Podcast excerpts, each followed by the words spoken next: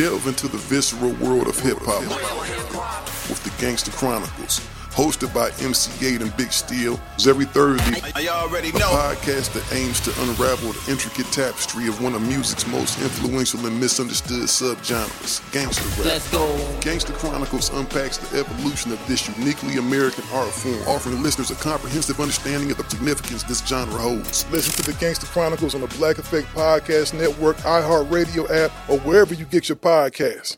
Danielle Moody here, host of the Woke AF Daily podcast. We've been with iHeart for a year, and what a year it has been. As we head deeper into 2024 and yet another life changing election cycle, Woke AF Daily is here to keep you sane and woke. Make Woke AF Daily your podcast destination for 2024 election news and analysis. Listen to Woke AF Daily Season 5 on the iHeartRadio app, Apple Podcasts, or wherever you get your podcasts. Hey, I'm Jay Shetty, and I'm the host of the On Purpose podcast. And I had the opportunity to talk to one of Hollywood's major icons, Michael B. Jordan. In our conversation, Michael shares the highs, the lows, and everything in between, offering a genuine glimpse into his world. the closest to getting what you want is always the hardest. People give up right before they get what they've always wanted to get. Listen to On Purpose with Jay Shetty on the iHeartRadio app, Apple Podcasts, or wherever you get your podcasts. Yo, yo, yo, welcome to It's Up There podcast. I am your active and attractive host. I want to say thank you. Thank you to everybody who is associated with It's Up There podcast as we continue to win. Man, we feel good, man. The market is inviting to us. The game has welcomed us. Um, a lot of the people in the game that's in the business and, and the people that know the business um, project us to be able to do well in the space, man. And I just got to continue to work hard and with you guys' help, um, I'll be able to do so. Let me address a couple of things. First of all, let me give a round of applause to the people that's on my Patreon.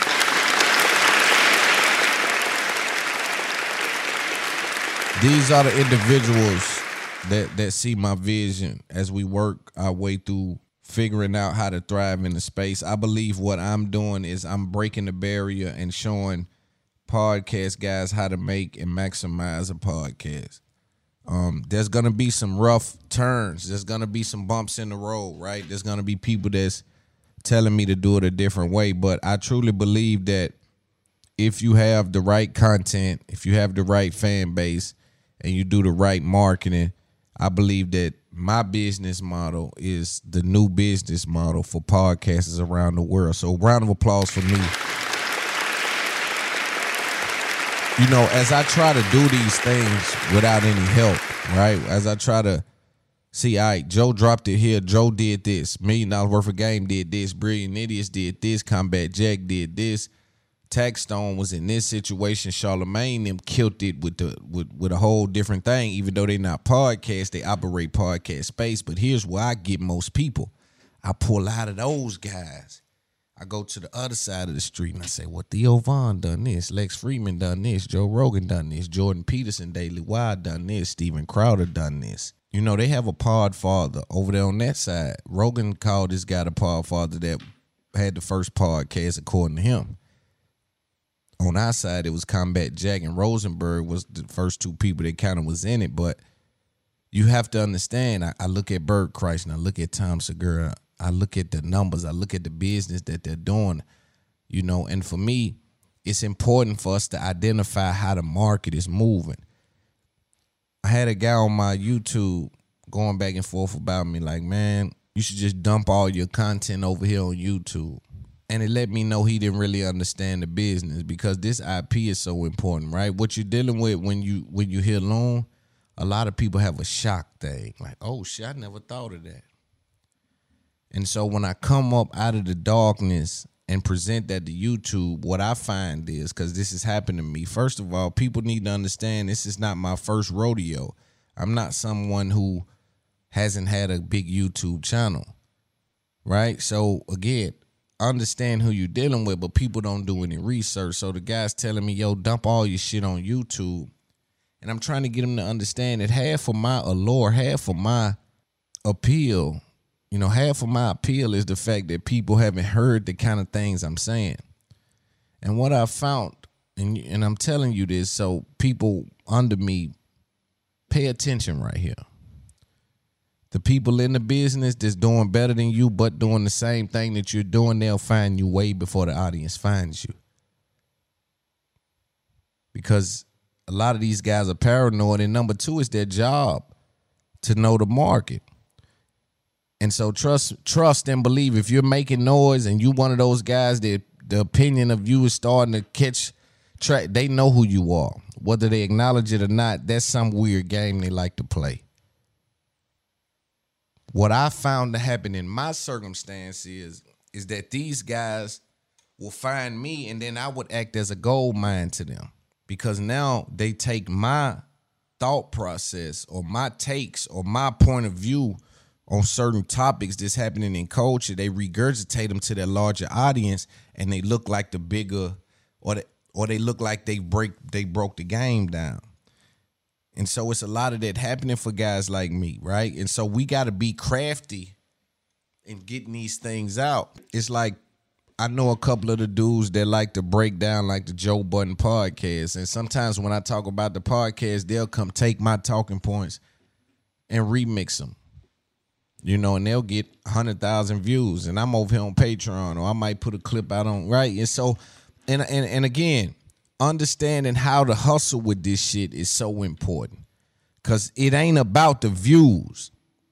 And I can't explain that in a comment to a guy who's saying, man, and he presented it to me like this, and I and I and I read it because I I felt as though he was adding value to the conversation. It wasn't just a bullshit comment. So he was like, man, I just hated that, you know, the YouTube fans kind of get the shorter end of the stick and people kind of don't care about the YouTube fans, man. When we come from, you know, the Brilliant Idiots days, the Joe Budden podcast, the Tax Stone days, when they wouldn't even have ads on their show, that's before they knew this was a business, sir.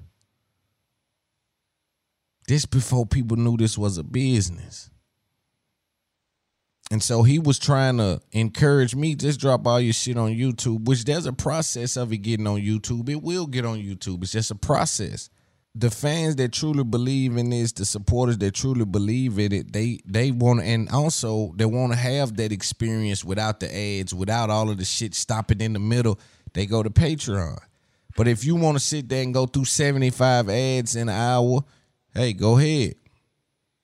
But that's that's the only way that your creator, your favorite guy that talks about your favorite topics, the only way he's able to make some money is do it that way because the splits are, are no good. So they force us to find a way. And then Joe lights the way a little bit. Andrew Schulz lights the way a little bit in regards to Patreon and say, oh shit, there's a way you can do it. You can take a hundred people over there and make ten thousand dollars a month if you know what you're doing. You see what I'm saying? And de- depending on what you're providing, do you have a course? Do you have merch? Do you have constant things that people are interested in? And and it, it you got to be creative. And it's not that that I don't care about my fans on YouTube. It's just I've already lost a YouTube channel before. So when you build up a YouTube channel and you make nine thousand a month, which ain't no real money, but it's something to be like, all right. And then all of a sudden it, it's gone. You say, oh, I don't make that mistake again. Like that kind of mistake cost me not only do I now have to find all these videos, like I don't need to treat that like a home for me because it's so volatile. It can leave at any moment. And for y'all to be so selfish that you ask your favorite creators to, hey, live over here with everything you got. Put your whole business here where they pay you the least amount of money. And I have no problem with YouTube. I, I respect the business. Whatever the splits is, that's they've created the platform. That's the agreement. But I'm talking to the consumer, to the fans, to the supporters, to the so-called people that want this content and want to listen to this kind of stuff all day, and you want to do it for next to nothing. I pay every creator that I appreciate. If they got a Patreon or they own somewhere you can pay, I pay because I know what it's like to get this stuff done. I know what it's like. And I wanted to speak about it a little bit just because I don't need my fans to believe like that I don't care anything about them if they're on YouTube because that's not the case.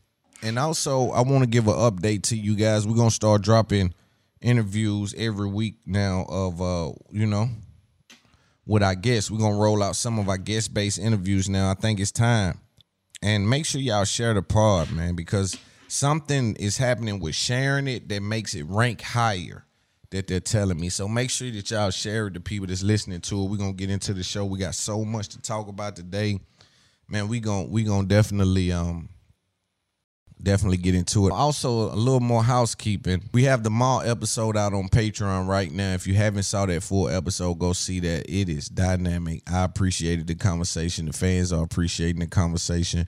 Joe Budden's fans are going crazy about the conversation. So I think it's dynamic. I think um, the game appreciated it, and I think it still has legs to grow. Right, it just got a few legs up on them. We probably had two, three hundred thousand just in clips. Um, and on Patreon, we saw saw an influx of people coming over there and enjoying it. And I just want to again appreciate the people that that make this thing go. So if you have not, make sure you head to Patreon and go see that. Man, we gonna kick some high level game, and we're gonna get into the show today. Before I get into my first topic, because we coming in hot today, first thing I want to talk about is the Joe Budden and Charlemagne situation where Joe Budden kind of went on a tyrant on his latest episode. He kind of started saying things about Charlemagne like Charlemagne took a shot at him. Interesting behavior. I think what he saw when he saw Wallo, Gillis, Charlemagne, and them is worth us having a conversation about. So for those of you who are unaware, Charlemagne and DJ Envy went over the million dollars worth of game. We talked about that last week. Joe Budden now responded to that and he took some shots. So we'll get into that. But before we get into that, I want to give some time to the people who, when they look at me, they look at a man that lost them. And when I look at them, I look at somebody that I think I never had. You ever been in that kind of situation where a motherfucker say, You lost me? It's like, I ain't never had you, especially before I got on.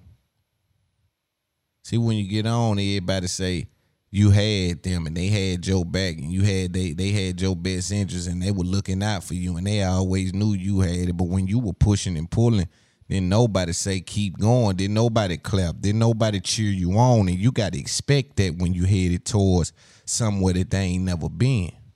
See, when I get up with some of the home team, they see me pushing and pulling. They know he want us. He coming. But the people you come up with to see you pushing and pulling and say you wasting your time, what are you doing? People don't have any faith in things that they ain't seen done in front of them. It's the reason why black folks like Benny Benihana. It's the reason why black folks like hibachi. They like to see it done in front of. They think it's something special if you can do it in front of them. And so I, I guess the proof is in the pudding. But you got to have imagination to get out of the kind of circumstances we were placed in. See, I was born in a place that didn't provide me any runway. I don't care how state of the art the plane is, it got to have runway to get off the ground. Plane and have all the bells and whistles. You can be one of the smartest men in the world, one of the smartest women on the face of the earth. But if you ain't got the runway to exemplify what you are able to do or grow, or evolve or expand, and you may not never get the opportunity. And so while I was in the ghetto, what I was looking for was opportunity or a runway. And so I tell the niggas now, you got to build you a door. You know, I hear ET talk about create your table. I'm going to tell you to create you a door. I know a person is only as powerful as the opportunities that they cross paths with. And I say build you a door because you need somewhere for opportunity to knock at. A lot of y'all ain't build a door. Opportunity got to have somewhere to knock at. Y'all praying. Y'all ain't build you a door. Give opportunity somewhere to come and knock. And even if you deal with, with, with other aircrafts, whatever aircraft you deal with, it's to need space to get off the ground. Now, helicopter a little different. You don't need the runway but you do need the space because the propellers need enough space to be able to, right? And so what I'm saying is, when I was coming up, I was trying to find space, room, a runway to be able to do something different. And so when I figured I had enough money out the street, I went the other way. I said, all right, I might can give myself a year two. My year, my bills this much. I got enough. Let's see what happens. while I'm still in the streets, invest a 60 ball just into the cameras, into all this shit to try to get all that together. Make that back while you still in the street, then jump out and see what happened. But I'm on to you, motherfucker, trying to sneak past my common sense with the I love you talk. I had your back talk. I was with you talk. I believed in your talk. You know, a lot of that come in the second phase. But are you prepared for the tricks that gonna be ran on you? Are you present in the moment? Are you somebody that can peep when somebody ain't as genuine as they perceive as they present themselves to be? I was listening to DJ Akademiks the other day. He said, "Yo, man, uh, this girl I was with, you know, she was my girlfriend, and we were looking to have a threesome, man. We were looking to have a threesome, so she called somebody out there. The person she called out there, you know, was her home girl. She been knowing all her life. That was her ace boom coon called out there. That girl tried to set me up. And that brought me and this girl closer. I couldn't imagine that. See, I know how responsibility work. You can be responsible for something you didn't participate in. And it's important to understand this, especially when you're dealing with high priority individuals. Because you can be responsible for something you ain't participating in. Now you didn't come and kick the door with them individuals, but because of you, they was able to even get the coordinates. Nah, they was able to, yeah, they was able to understand, yeah, offer you. So now you didn't have to rob me, but because of you, we were robbed. And because I put that right, and so that's my mindset, but he didn't think like that. He felt like, yo, that brought us closer. I say, yo, to be honest with you, black dudes is out there fiending for love. Boy, them nigga, all of us, we somewhat fiending for. That's why I don't let people get close to me, because I know if they touch that button, if they touch that button, they got me. You know, I'm a cancer. I love hard. But if I reach and touch that button and turn it back off, they'll think I never loved them. It's a weird thing I got as a cancer, but I think as I get old, I'm trying to shed some of the the uh, paranoia attached to you know loving somebody. Just so much is at stake when you love a motherfucker, right? It's just like it ain't just about our relationship or losing you. Like I get mentally involved, right? It drains me to have to kick you out the car. And I say that, you know, as a figure of speech, it's just like, yo, I can't allow you to do what exactly what you want to do when you want to do it if I got to pay for the consequence. Let's get into the show. Let's talk about this. Let's go ahead and get into the Joe Budden and Charlemagne situation again. Charlemagne the God and DJ Envy made a appearance on Million Dollars Worth of Game. They smoked that. Shout out Million Dollars Worth of Game. Shout out Charlemagne. Shout out DJ Envy. Um, I like to see black men build. I like to see dudes get together and speak this information, get these conversations done in a way that's effective for the market. I think putting truth next to some of the lies that's been able to thrive in the market um, gets people paranoid. And so I started to see paranoia activity. I started to see guys react in a certain way. And, and let me address this. Some of the fans come out and say, Loon, what you got against Joe? I don't have anything against Joe. I don't have anything against anyone. If you listen to my podcast, we talk about podcast business one on one. We deal with the industry.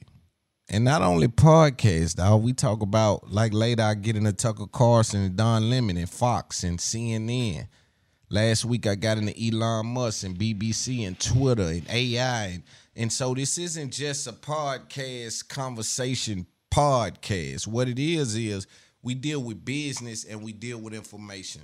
And so there's nothing more important to us than being on the cutting edge of what podcast is headed.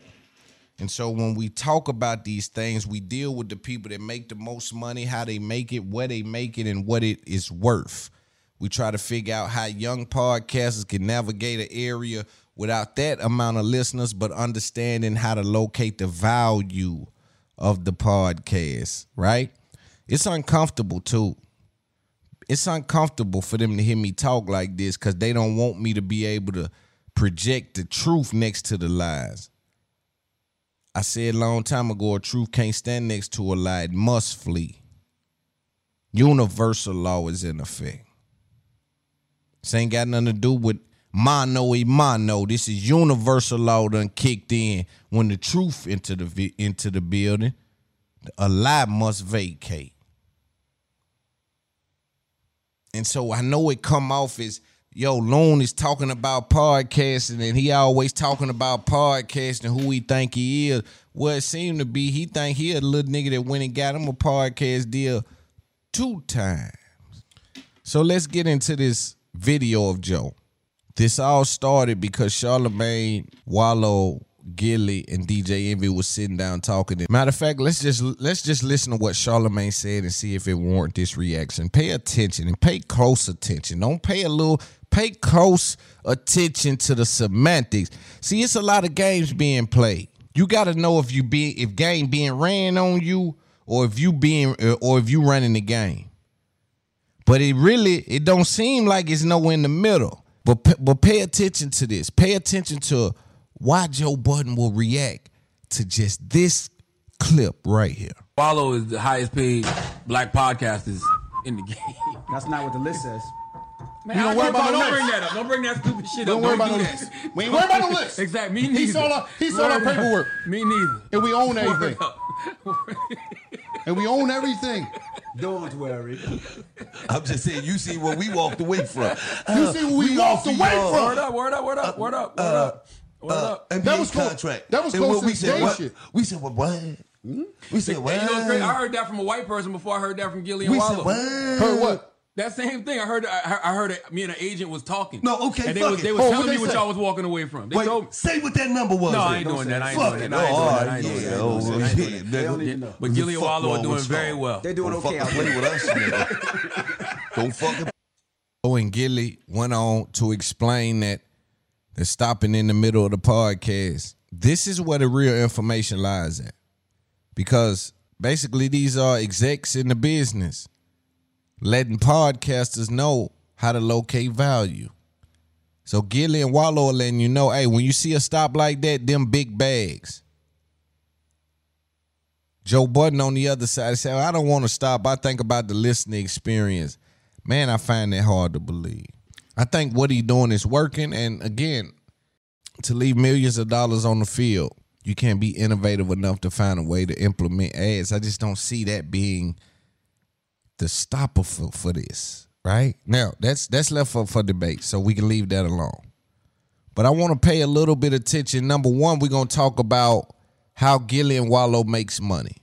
I spoke last week about Joe Budden, Patreon versus Gillie and Wallo.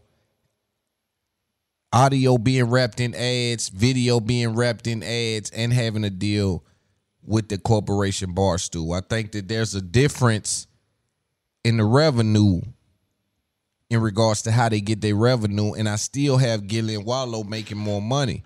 Let's pay attention to Joe Budden, how he responded to Charlemagne, just saying, hey, yo, Gillie and Wallo is the highest paid podcasters. Pay attention. Convince me that this is about me. I do feel half. I'm half and half.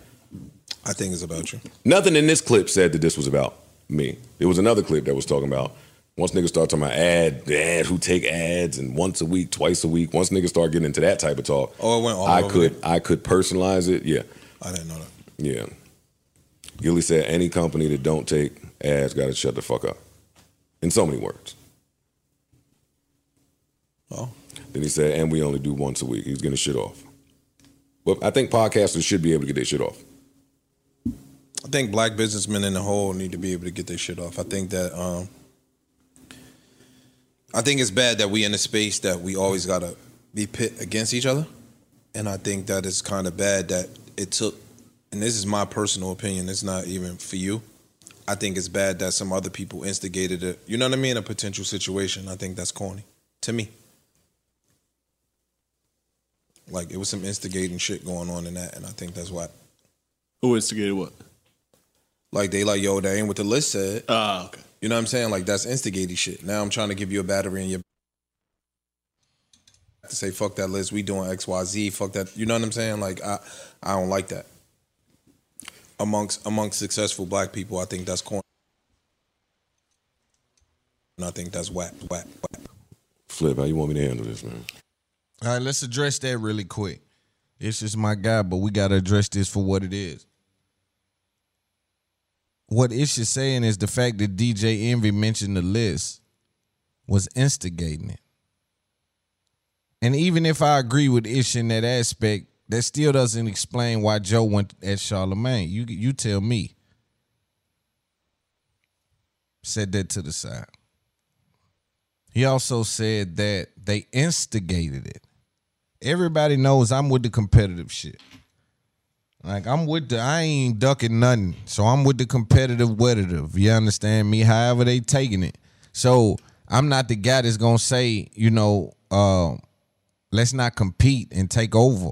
Right? Cause that's how I am. That's how I'm birthed. That's how I'm raised. I want to be the best at everything I'm involved with. That's how I come up. That's how I'm gonna go down. Now, how we come in is how we gonna leave out. So this how I'm, yeah, that's my vibration, right? Be the best at it. Be the best at it. Let there be no misunderstanding that everything was left for them to bear witness. Be the best at it. That's my vibration. But if we gonna look at instigating, we can say that complex instigated because it was a list and they put one, two, three, four, and they put one of power rankings when I believe that if Joe was so powerful, that it should have been there. Because some of those episodes, Ish and Joe went at it, that that gives Joe the platform to be able to give examples to what he, he's able to do. And so bad being power rankings and that not be the case, I found that to be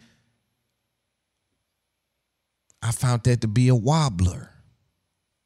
Now, if they said most talented, if they said uh the most charisma, uh even if you want to say highest paid, even though I disagree with that, we're currently breaking that down. But I'm saying power rankings is where I was caught up at because powerful with nobody else.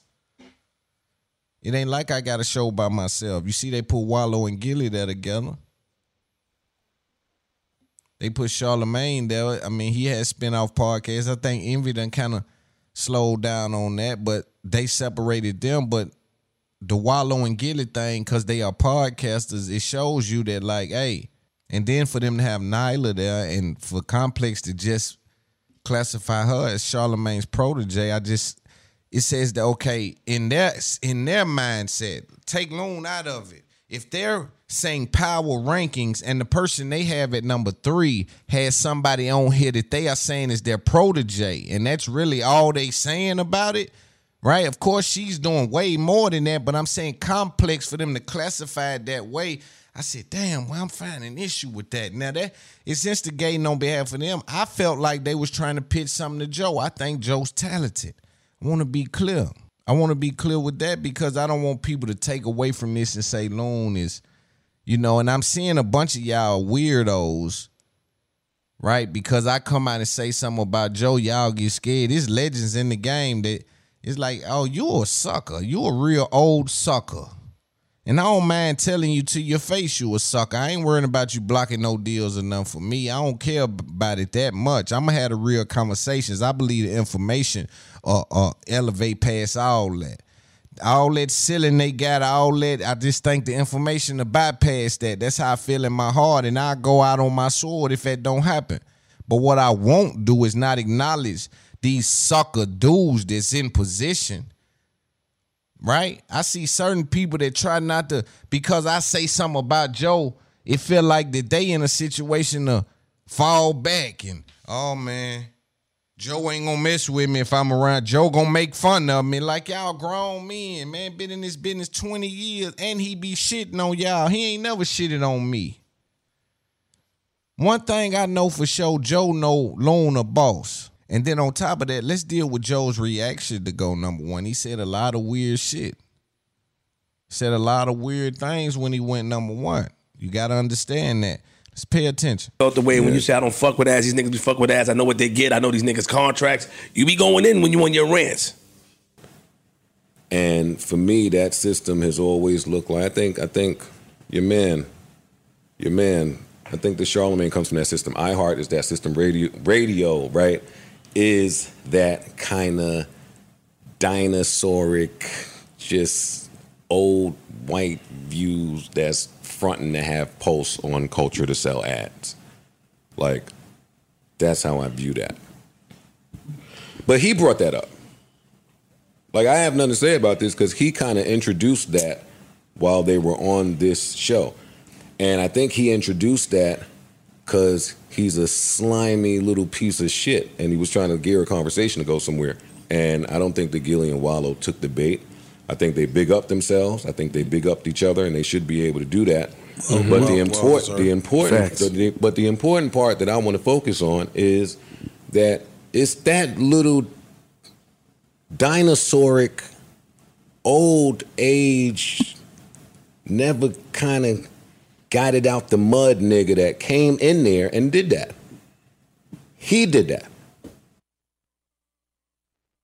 All right, let's talk about that. He did what?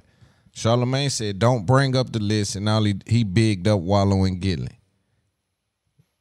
Did what? If anything, I would look at it and Wallo and Gillie, they're my people. I got a lot of love for Wallo, but if you're picking, you take shots at what Gillie said. You take shots at what Wallo and them said, like, yo, we own everything. We've heard some niggas say, cause see, this is why I say Joe Budden get this short-term memory. He's the one that has said before that Gillie and them don't own their IP. Joe has said that. That's why Wallo and them, yeah, we own everything. They trying to let the young creators know, no, it ain't like that. You ain't got to sell out to get the paper. Loon on everything because of that. But you gotta understand that you'll hear Joe try to come out on top of the mountain and say, I'm the only one that own my shit. And that ain't the case.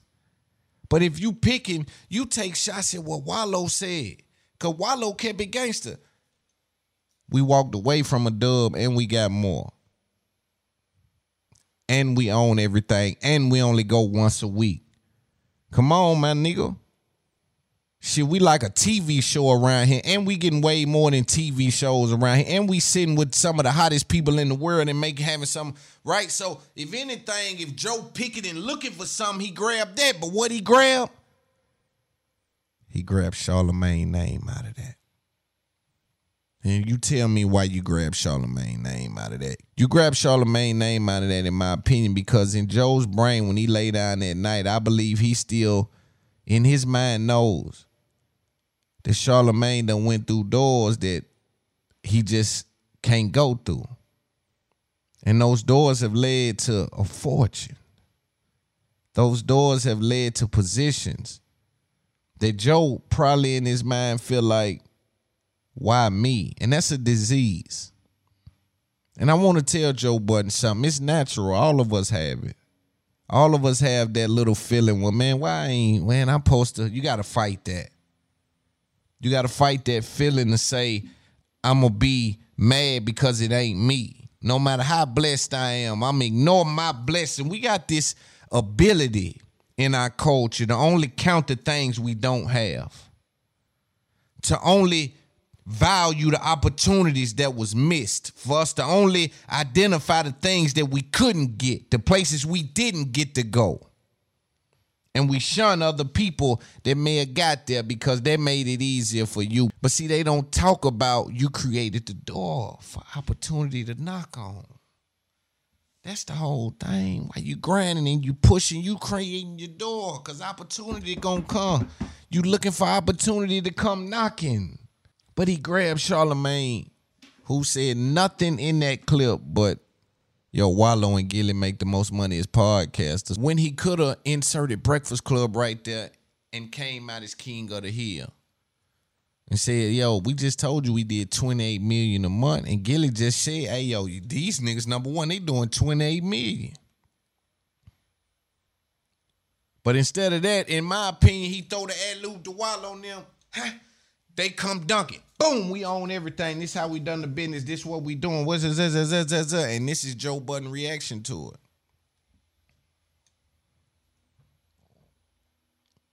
Let there be no misunderstandings. I can't hate on somebody like Joe Budden. I come from this culture for real, and I did everything that right. I was the guy for real, so I couldn't hate on no man in this space in this entertainment industry. You're gonna have to bring me a street guy for me to, you know what I mean? You got to bring me somebody that been through the waters I've been in for for it to even be considered. Right? I can't really hate on these guys. These guys ain't my, you know, these guys ain't my contemporaries. They just my co-workers and my colleagues in this space, right? I gotta watch these guys because that's the way that we we learn the business. There's no handbook on podcasts, and that's why I don't like when these fans try to say Lone Star. Don't talk about the podcast, man. That it seem like you don't like these people. Yo, I'm talking about the game, player. Go listen to my other interviews where I don't talk about that. Where we just talk about whoever I'm speaking with. We just talk about whatever they own, what they got going on. But when I get it on this podcast, whatever I'm on, this is what I'm talking about. And right now, I'm in the middle of signing deals. So I'm on this podcast business wave. That's what I've been on for the last couple of years, trying to structure the business in real time, speaking to my people in real time. And you gotta respect that. But Joe Budden reached in and grabbed Charlemagne the God's name out of that clip that I played. And he's even blaming Charlemagne for bringing it up. He didn't bring the list up. He bigged up Wallo and Gillie, who who just showed him. See, this, pay attention to this, ladies and gentlemen. Wallo just showed him a contract that probably was a 25, 30 million dollar contract. Charlemagne didn't insert this conversation. Wallo just showed him. He said, "Oh, sh- oh." Then he said, "Yo, an exec told me that, man. That's what that exec. Yo, I'm gonna keep it real. Exec told me that Wallo said, say the nu- Gillie wanna go on, turn it up. Say the number on them nigga ass. Let them know we." They they pushing back again. Nah, nah, Gillie, we ain't gonna do that, Gillie. But they the highest paid. He lead with that and he shoot at Charlemagne. Y'all help him. Y'all y'all make it make sense when you dealing with somebody that's dealing with sense. Pay attention. One person. The real conversation here that should be being had is, like Ish said, all of these black media people that are able to have these multi million dollar conversations. That's a cause to celebrate.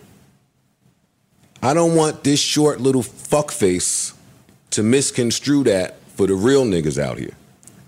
That's cause for a toast in the air, like the what was that, the one nine hundred hustler video where everybody come out. That's cause for for constant big ups. How do you not root for that? Like that's where it's confusing. If you know Whoa, whoa, whoa, whoa, whoa, whoa, whoa, whoa, whoa, whoa. Before we move any further, help me understand this. And everybody know I can't hate on these guys. And I gotta keep saying it because I'm fighting the internet. It's rough over here when you're dealing with the truth, cause these internet guys that that don't see nothing but these people that they have idolized as God, they don't see nothing but them. Whenever they open their eyes, whenever they see their name, they come to defend it. They don't care what it's about, right or wrong. This is how cults happen. Loon don't give a fuck. I stand over here with my own principle, on my own constitution. I stand on my own circumstances, and I get to talk about what I want to talk about. It's a blessing to be in this position. But you you telling me that Joe Budden now is saying that the complex list is the perfect time to celebrate when he came out and said, I'm putting my thumb in dude's face and I'm scrolling past all these dudes. Of course, I'm number one. Where would you think I I would be? And of course, he gonna say it's comic relief, and I would say it's comic relief. But how it ain't comic relief now? I know what it is.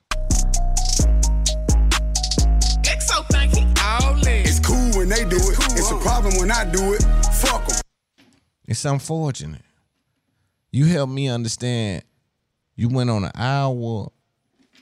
You probably did 40 minutes on being number one and how you shitted on everybody and what they think it would be. And I've been number one and I've been that guy. And all of a sudden now when these two black dudes get together, it's time to celebrate.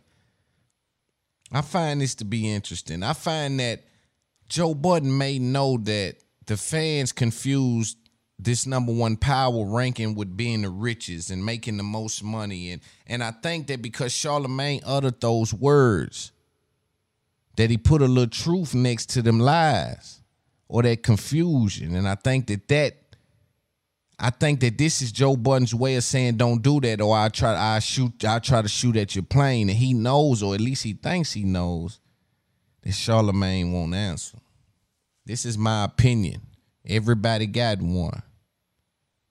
But I didn't see a reason for him to grab this and go this far when Charlemagne didn't say nothing. I just played you guys the altercation. Pay attention. We're gonna go a little further. 20 years in, came home and outworked 97% of y'all, still is doing it. How do you say, look at that guy and say, I don't want him to, how do you look at him and say he don't deserve that?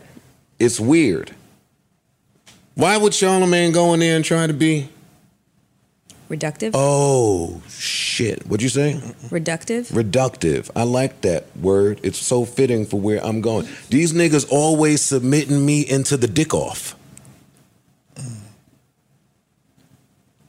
I be somewhere minding my business, and y'all take my dick And throw it on the table. and just throw it on the table. But you were like, I was using that.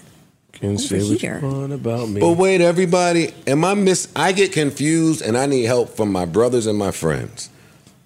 Everybody is on the clip celebrating. They celebrating walking away from twenty million dollars, and I know how that feels. It should be celebrated. But am I missing something?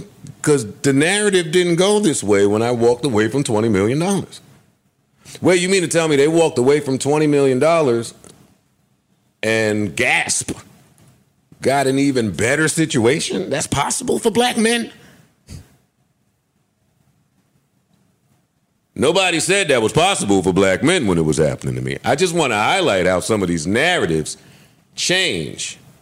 Because, like I said on Drink Champs, when everybody's up, it's not too much to fight about. But that's not where my anger comes from. All of these years, I've been looking at Charlemagne and I like Magneto and Professor X mm. that just have some of the same views but different ways of getting there, different ideologies. And I always thought that he was like that second tier right under me. I always thought that right after me was him because the optics made it look like that. But then him and Envy went up there looking doofy and goofy. And they just sucked so much dick that I had. They sucked. Charlemagne was looking up to Gillie and Wallo in awe. It was like a light illuminating from them. And he said, They are the highest. And it hit me, and I got sad. It killed a little piece of me to know, holy shit. Charlemagne is saying that Gillie and Wallo make more than him. Uh oh. You mean to tell self? I said to myself, self? self? No way. Not with a late night show. Envy just told me about a podcast network. You just had your podcast fest. You did like a festival of sorts, something, of something, a majigger you did. Right? So I, I have to deal with the information. Number one, I was at the podcast festival for Black Effect. It was sold out. Number two, you can ask everybody in the industry. They go for Revolt. They go for Earn Your Leisure. Um, this year, I'm just now telling them like, hey, yo, I probably want to come in through the back way or whatever because they bothering me a little too much. But usually, I just buy a regular ticket and come in with the fans and just be out there in the crowd. It can be a two hour line. I'll be in the line. And so with Black Effect, I came in with the fans. And I'm like, yo, this shit is really sold out. Like it's a line, like nowhere to park, like walking. It's people out. I want you to understand that everything within about 10 blocks was charging the park. Right? So they knew like that thing down there sold out and they're gonna need parking. And so that's that's me giving you information. You do with that whatever you want to do with that. Number three, I just left 85 South show. Shout out to Chad at 85 South. Shout out Carlos, DC, Chico, everybody, the whole squad. They just let me know the kind of money they getting with Charlemagne just helped them get that million dollar building. So do you truly believe that Joe Budden thinks that Charlemagne don't have no money? I know that's not even a thing. Matter of fact, speaking of Charlemagne, he said that shit's too comical to even consider. Literally. Like, yo, bro, that shit don't even make sense. It's no, I'm not even, right? Niggas is saying, what, man, please. But again, the bigger thing right here that I want people to focus on is why. Why pick Charlemagne out of that? I want you to know something about Joe Budden that people should know. He doesn't mention people who he thinks is under him. And if he does, he'll try to bleep their name. I'm not telling you something that I'm thinking. I know this for a fact. He do it to me all the time, right? So this is what happens. He'll bleep their name in efforts to try not to give them to shed light on them or bleeping the up and coming podcaster's name to me speaks volumes. Joe don't mention those guys. For him to mention Charlemagne continuously, what does that say? He understands that there's still some power left in Charlemagne that he won't access to. Because if he really believed he was king of the hill, he wouldn't say his name. Just like he don't say nobody else's name. It's just common, Mav. But the idea that there's no money in Charlemagne's hand.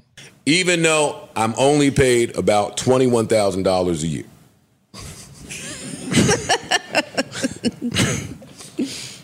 According to Earth. According to Yeah. everything. Everything. 25 sometimes on a good Good year. On a good year. Yo, nah, I'm serious. I felt I didn't want Ma- Magneto to die. It's not a race anymore. He should have been bumped down a few more slots in the list if he not at the God. Uh, And he would have gotten away with it too if, if it wasn't for those meddling fucking kids. Now, to the other notion of highest paid podcasters. Well, how do you know? Clearly, I think I've done a masterful job hiding the accounting.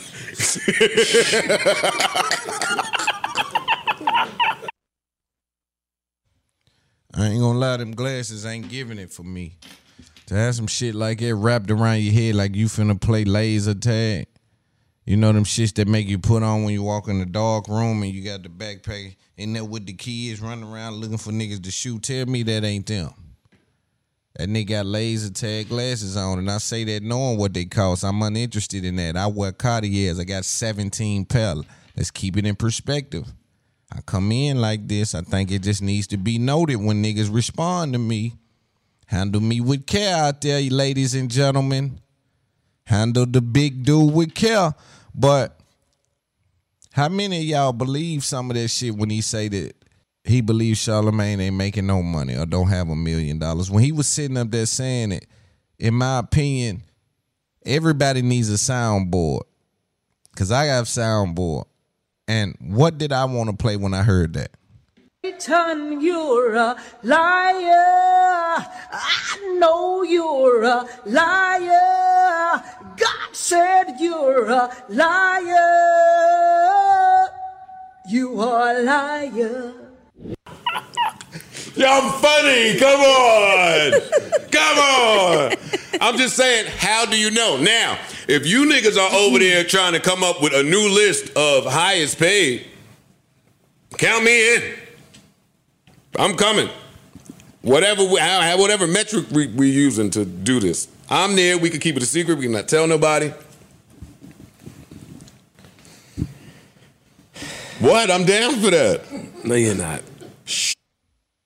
All right, so and we finna move on from this. I got too much to talk about, but here's the question: What do you rank people out there? Because I know I'm putting Wallo and Gillie over Joe Budden, considering all things, and I'm putting Charlemagne and Envy uh, with the Breakfast Club at the top. Right? Uh, Akademiks probably falls under Budden. or maybe over Budden. Um, I put Vlad over Budden. Bud may not be as as as high on that list as he thinks. Um, respectfully, or or whatever. But here's the thing. Here's the question when you deal specifically with Wallo and Gillie and Joe Budden. I'll ask the same question I asked from last week. Where do you rank? Who do you think makes more? You have Wallo and Gillie that are being paid for their audio. They have ads wrapped around their audio. They have ads wrapped around their video. And they have AdSense on YouTube. And that's just the top three source of income just from podcasts. They don't count merch. They're doing live shows. Um, they're doing a number of other things. They got the business spotlight thing. So they got five, six, seven streams of revenue coming from the pod. Looking at Joe, I don't hear ads on audio. So we don't have that. We have ads. We don't have ads on video, but we have a paywall with Patreon. And we have AdSense with YouTube. Those two streams of revenue making more than these seven, five to seven streams of revenue that Wallo and Gillie them have just just does not make sense to me. And from a business perspective, I cannot identify how he can say that he still makes more um, than that podcast as a business. And that's my opinion. And we'll close that off on that. Let's move on. All right, let's talk about this. Alabama player drove 141 miles to evade traffic stop. And there's a few things that I want to speak to in this because there's a lot of young athletes, a lot of, young entrepreneurs, a lot of young men with their whole life ahead of them. And they caught in that weird place that the young men get caught in. See, it's important to understand that they're going to get caught in this weird place where rap looks so good to them. And the shit these rap niggas talk about, it looked good. It, it seemed like that's the route to go get something easy right? Don't nobody tell you about everything up under this happening that's involved with a nigga why he need a gun with 50 rounds on it. See, they done start carrying it a part of their outfit. They don't understand how it affect the outcome. Where I come from, you see a nigga with a chopper with an AR-15 or something, he in some serious shit. It be the niggas like, oh yeah, bro, he living like that. Yeah, I know he, you know, he did this to such and such, that to such and such, you know, he su- so he living like that. It warrants that. Now they think it's cool to have that. They think it's part of the outfit. Go up on the ground. Now go get now get now get the stick, bro. Hold on before you take the picture. Get the stick, bro. It's a lot of that going on. But what you about to see with this Alabama athlete is him encounter his first time that he can't talk his way out of something. You put these children in positions where they talk their way out of shit. And then when they get in real life, it spank them. And guess what? Mama can't come get them and daddy can't come get them. I tell my kids, you think you outsmarting everybody. When you get in the real world, man, and you run one of them tricks and it don't work, I see you in four years because they taking you to prison about that one. Yeah, you got to go to jail for that one. That little trick right there you ran. Yeah, nah, it ain't just harmless no more. And it's hard for a human being to change behavior, to change course without being led, without being instructed, right? We are creatures of habit. So what happens is, as a youngster, if I start tricking mama, I start tricking dad, I start tricking the, the school people. See, some of these people you think you tricking, they just don't care. Like the school lady. You know, you think you just run her as a kid, you think you run a hell of a trick on her, man. She just here to get her paycheck. She don't give a damn about nothing you doing, to be honest. Right? And so we hope that the, the teachers that's in the school district have the the the um the mindset to be more involved with the children. But in, oftentimes you're dealing with people that's there to get their check. So I ain't got my homework. I ain't get nah, I ain't keeping up. Oh no, yeah. You know, it's it's you you think you're running a trick on somebody that ain't involved and ain't even playing the game with you. Now you can trick your mother and your father and your loved ones because they playing the game with you. They want to see the best for you, so they trying to make sure you ain't doing nothing dumb. But here you is trying to run a trick. You get in real life, those tricks hit walls. Walls you are unfamiliar with. So you bound to make a mistake. That mistake may cost you everything. We dealing with this athlete right here, going 141 miles. Guess why he going 141 miles, ladies and gentlemen? You guessed it. Because he's scared to get pulled over. because he know better. He know everything I got in this car right here just cost me everything I've been working on. So I'm finna try to get away. Mistake on top of mistake equals disaster. First, let's read the press release. Suspended Alabama freshman defensive back Tony Mitchell drove over 141 miles an hour while trying to evade deputies before his arrest on drug charges in the Florida in Florida last week, authorities said Mitchell and another man who was a passenger in Mitchell's car were arrested last week and charged with possession of marijuana with the intent to sell or deliver. According to the county sheriff's office arrest report, the other man also was charged with carrying a concealed gun without a permit.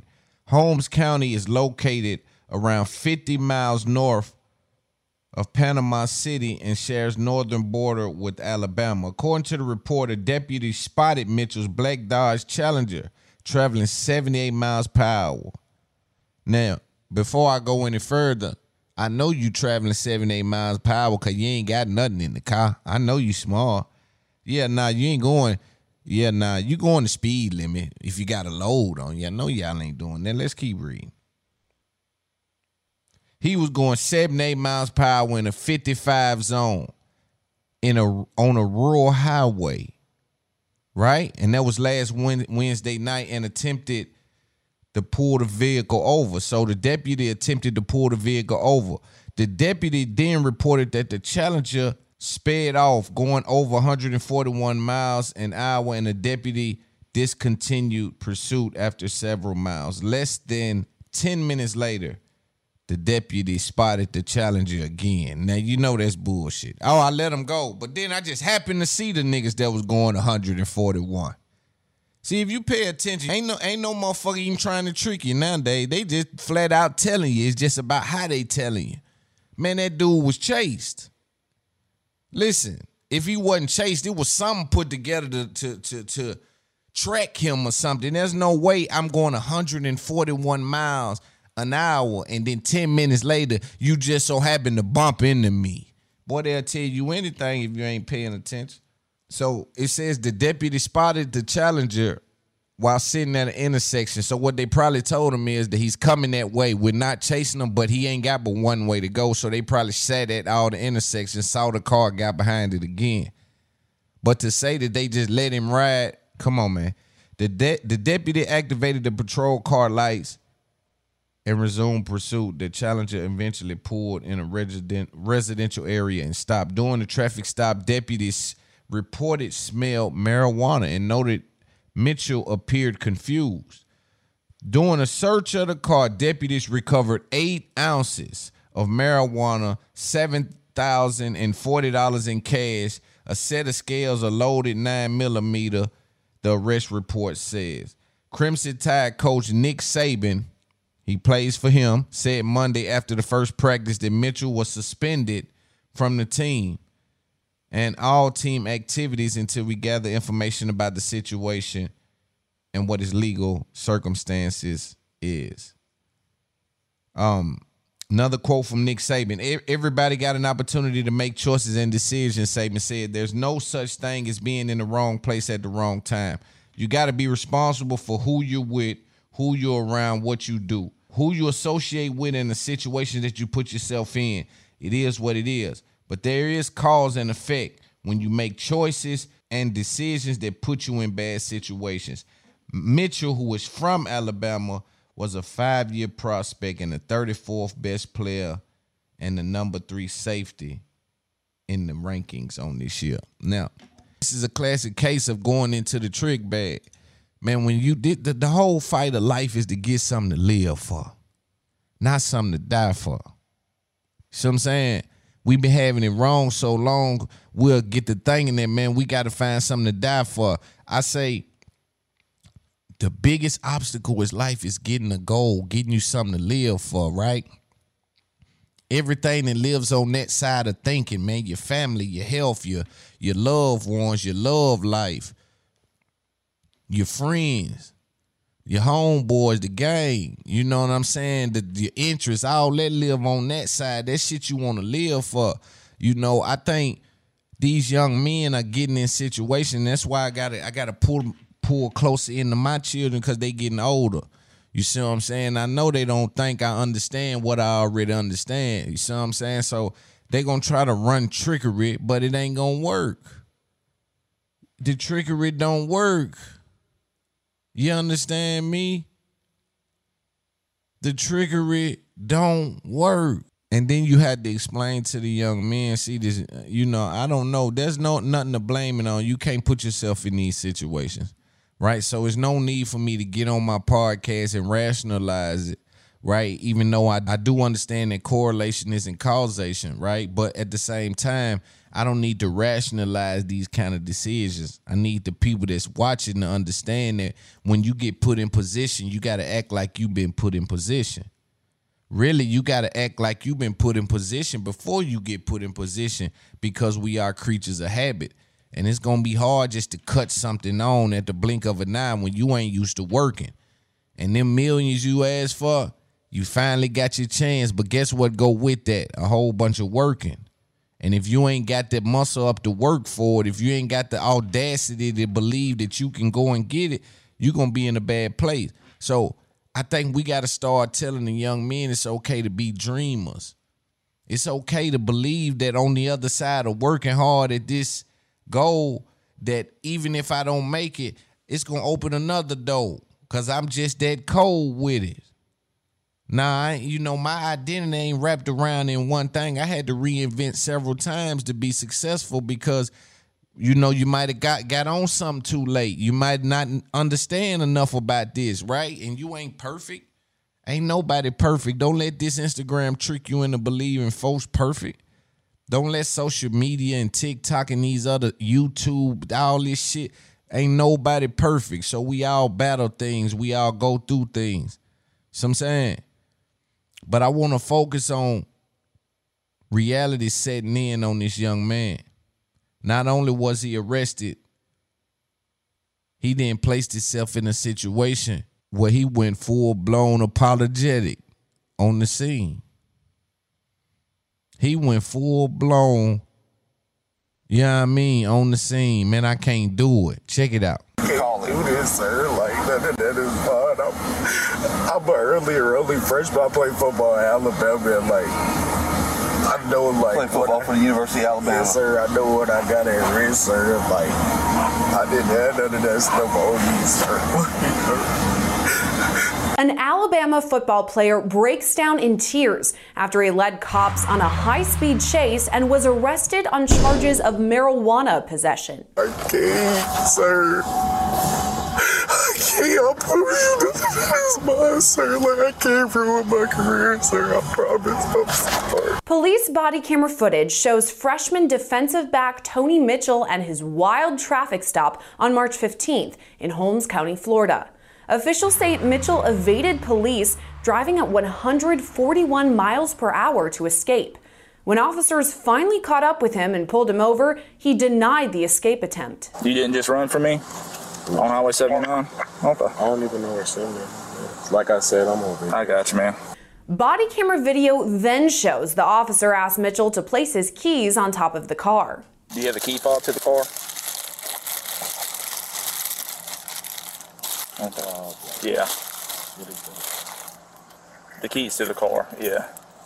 Yeah. Just do me a favor. If you don't mind, just put them on top of your roof so the ignition can't feel it. Um, just set them on top of your roof. Yeah, just like that. Yeah. So the ignition won't pick up on it. It's then that the officer asks Mitchell about marijuana for the first time. Do you have your medical marijuana card? Do you have a medical marijuana card? Because I smell marijuana coming from the vehicle. Okay. So, do you have marijuana? Because I smell it. Are you having a hard time understanding what I'm saying? Why does No, I didn't know why you was asking me did I have a card.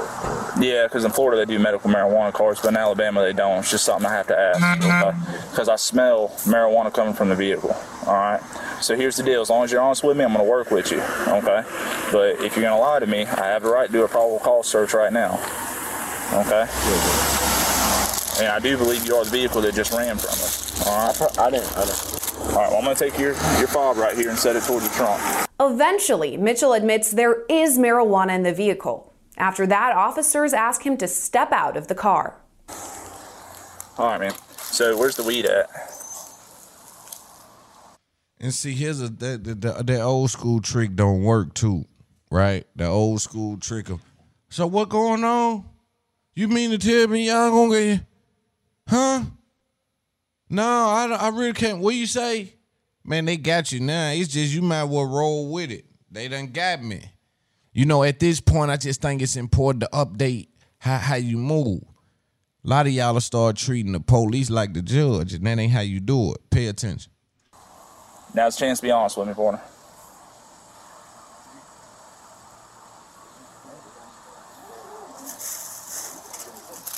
Okay. I didn't run from you, sir, that's. Are you sure about that? Because there there was two of us there when you passed that church. All right. Just do me a favor, step out. Yeah, step out for me. Body camera video then shows the officers searching Mitchell. Come back here. You ain't got nothing else illegal in the car. That's everything. Yeah. Is that everything? Why would and here's the thing, bro. If I got a contract, I ain't handing you a motherfucking thing. Man, it's finna be a fight to the bitter end. I'm not finna sit, I'm not handing him nothing. Two people in the car, I'm the star. Feel me? I'm already in hot water. When he say he smell marijuana, you really gotta say you don't got my consent to search, sir. I don't know what you talking about smelling marijuana. Respectfully. Well, you know, it feel like I think I'm smelling marijuana coming out the car. Well, sir, I'm respectfully, I'm not sure if you're expert at you know smelling marijuana. Do they got courses on that? Experts on smelling marijuana, sir? How you know I ain't riding with hemp? And hemp is illegal in a lot of places. Or how you know I ain't riding with now, sir? I don't know nothing about no marijuana, sir.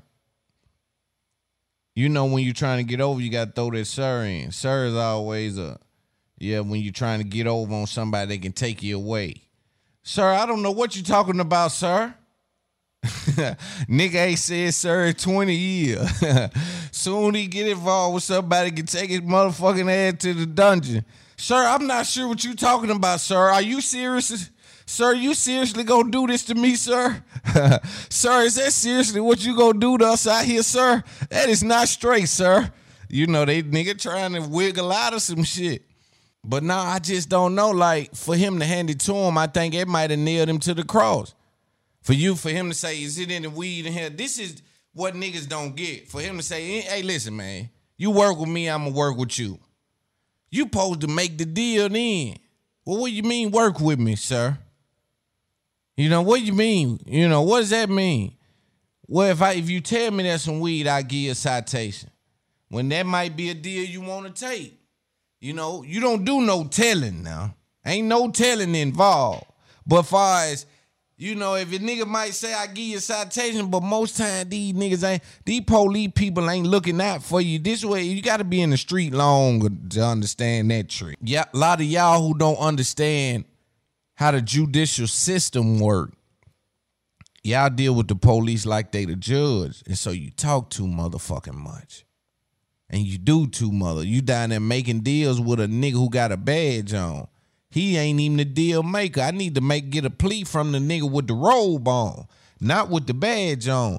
So there's a there's a difference and I need to say this for you, for the, for those of you that operate outside of the law. I need to make clear that I believe is one of the dumbest things you can do. If you got some money, go left. But if that's your thing, I need y'all to understand that there's a difference of how you handle the situation with the dude with the badge versus the dude with the robe. Now the dude with the robe, if sometimes you got to get low, get out them people way. But the nigga with the badge, I ain't. We ain't got nothing to talk about. Me and you with the badge. I'm not. We ain't got. If I'ma cry, the nigga with the badge don't get to see that. Cause he can't change in no way. He ain't nothing he can do. Whatever finna happen, the judge got to see me. He gonna start trying to plead with the motherfucking police. Pay attention. Okay. All right. Step back here to the front of my car. All right. You ain't got nothing on you? All right, just put your hands right here for me. I just want to make sure. Yes, sir. Okay. That's just All right, man. Well, just do me a favor right now. You're not under arrest. You are going to be detained. Put your hands behind your back for me. Sir. Not, not back corner. Before we get into this, I also want to make it clear that the police just told him I'll work with you. And again, what I think may get him nailed in this case is he acknowledged it, right? Say, man, listen, man, I work with you. Let, let me say, let me say something to you. I work with you, dude. You know, if you if you be honest with me, I work with you. Is there any marijuana in here?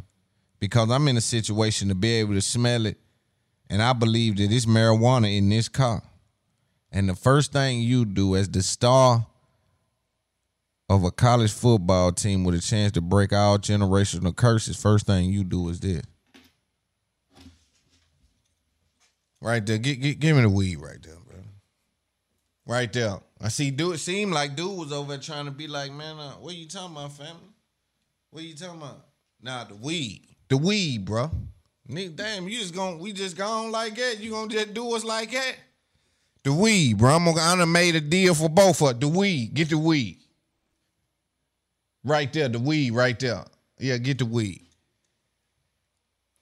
But the trick part was you reach in there, get the weed, hand it to him. First thing he said, all right, step out the car, put your hands behind your back. Well, damn, you just told the nigga you were working with him. But I can't ain't no working with you. You can just work for me. Right? Police don't work with you niggas. That be the problem. Y'all get y'all think y'all making deals with the devil. You can't make a deal with the devil and win, nigga. So you go and make a deal. Well, I'm gonna work with you. I'm gonna tell you where it's at. See, cause he might would have went in it without your permission, and that could have beat the case. Just certain things when these dudes ain't come from it, they ain't spend no money on these lawyers. We done figured out now these lawyers is charging niggas to send them to prison. So we starting to figure out. Hold up, common sense, the law, and all this got to add up, man. They can't keep sending us to prison and they ain't got nothing on us. We can't keep letting us do them, like right. But this dude right here reach and grab it. I think that was a mistake. But now you finna see the breakdown because he just made a deal with the police and they grab his funk ass and bring him out the car anyway. And when they bring him out the car, now he looking like, damn, I thought we had a deal. Now he finna go into weeping. Yeah, it take a certain kind of nigga to carry a gun, marijuana, and be going 140 and go to weeping when the police pull him over. See, that's why I'm trying. That's why I'm so glad I got out of this shit. These niggas will have a Draco on them about their outfit, just trying to look cool and get pulled over and go to weeping. Man, pay attention. Good, bro. Come on. Now, you ain't under arrest. You're just going to be detained because I just chased that car. As the traffic stop continues, it becomes apparent there's more marijuana in the vehicle. Okay, that's more weed. How much weed y'all got? Much more weed y'all got? Am I gonna find anything else? Uh, yeah, but okay. See, here's the- again. What you thought they were gonna do? See, they watching Power. I blame 50 Cent. Shout out 50, but I blame 50 Cent for this kind of shit. They watching Power where the police will pull up, you make a quick little deal. Here, man, he go a nine piece. You had him a half a brick of boy out the a half a brick of heroin out the one, and he just taking it. You- all right, you get out of here. Now you just showed them. Now they got. Now we definitely going in the car. But these young boys putting themselves in these situations, not knowing what they expect. So he don't know that they just at this point when they pull you over, they need probable cause. They damn near need cooperation. Cause that smell thing, that smell thing might not be good enough. That smell thing get murky when it get in court. You understand? Depending on where you at, depending on the laws, like it just right. And so sometimes they don't they don't move off it. That's why they be trying to get your cooperation. Because if you smell weed, guess what? Message to you young niggas out there. If you pull me over over officer and you smell weed and you got the right to get me out the car, guess what the first thing the officer gonna say? Yep. Sir, step out the car. Ain't finna be no talking about, hey man, talk to me. Look, listen, if you be honest with me, I'll be honest with you. Man, listen, you got the authority that's great. If you what you saying is law, you can grab me out the car like if you see an AR on my back seat. You ain't got to say, sir, is that an AR? Let me talk to you. I'll make a deal with you. If you be honest with me, is that a damn AR that I see in the back seat right there? Pay attention. When they asking these kind of questions, they need some form of cooperation for it to go smooth with the paperwork. Now they can do it without it, but again, it get murky in court.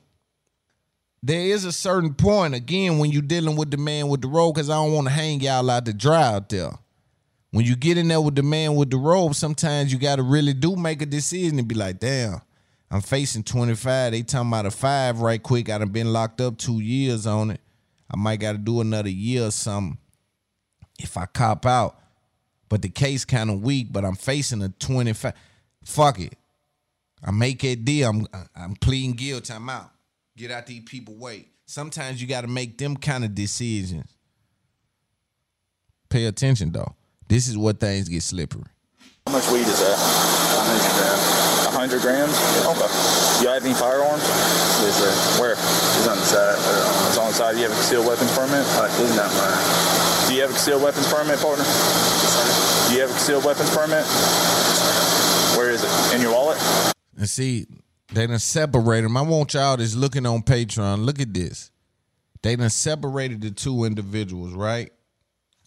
Seem like one of them gone here and I'm going on with it, man. You know what I mean? I'm going on with my move. I'm finna tell them what they need to know. I don't know if you think he gonna get a break. You don't get no break. They don't show love. They pencil whooping you. They they doing it with a smile too. They'll hug you and sell you out, man. It's a dirty world down there in the courtroom. There ain't no love down there. You gotta check and recheck. I heard some podcasters talking about, yo, pay your lawyer and go chill. I wish I would ever send a lawyer some money and go chill where I come from. Boy, these lawyers ain't gonna do nothing but take your money. But if you ain't been through it, you don't know. You just assume. But say you can really crack the code before your lawyer crack the code and start nudging them in the right. That's what you if and I'm talking 60 grand for a lawyer and still gotta go in there and I'm talking about the kind of lawyer where you got the kind of money where you hiring private investigators and really going to trial where it's costing damn near 90 bands. And you still gotta get on your lawyer ass. Hey, you ain't said this way. How this make sense, man? You gotta you gotta be on them. You gotta be on them. But it seemed like one of these dudes ready to go and sell out. Look, man, it's weed in there. Say it's a gun. He talking low too, cause you know it Boyville. Is it a gun in there? Police talking high. Is it a gun in the car, sir? Any firearms in the car? Yeah, a little firearm over there. Where is it at, sir? It's in the, you know, on the side over there. How much more weed is it in there? It's probably about a hundred more. You know what I'm saying? He trying to talk low, and then the other nigga I think is in the NFL or trying to go to the league. You can see him breaking down back here. Pay attention. Where's the firearm? He's on, he's on this side. The driver's side? Your side? He got a permit, but that ain't his gun. Yeah, he says on the passenger. That's not your gun? The gun that's in the car is not yours? Officials later discovered 226 grams of marijuana, $7,000 cash, and a loaded gun in the vehicle. Mitchell's passenger, Christopher Lewis, is also taken out of the vehicle. When officers detain both of them, Mitchell begins to cry. Can you put him in the back of your car? Okay. Wait, can you put him in the back of your car and search him? You ain't under arrest right now. I'm just Hey, going to talk to you, love you, okay? Hey, it's going to be okay. Listen. No, I love you, bro. You're just detained, okay? Just put him back in your car separate. Officials speak with Mitchell I was right. The nigga in the black soul in mind. They ain't talking about, you know I love you, bro. What you mean you love me? Nigga, you just told him all that. Hey, you talking about you love me? I don't know who started this, but that's what I'm trying to tell y'all, man. Pay attention, man. first and read him his Miranda rights. I just got to read this to you. It's just our policy because you are in handcuffs, okay? And then the lieutenant here will answer any questions you may have, all right?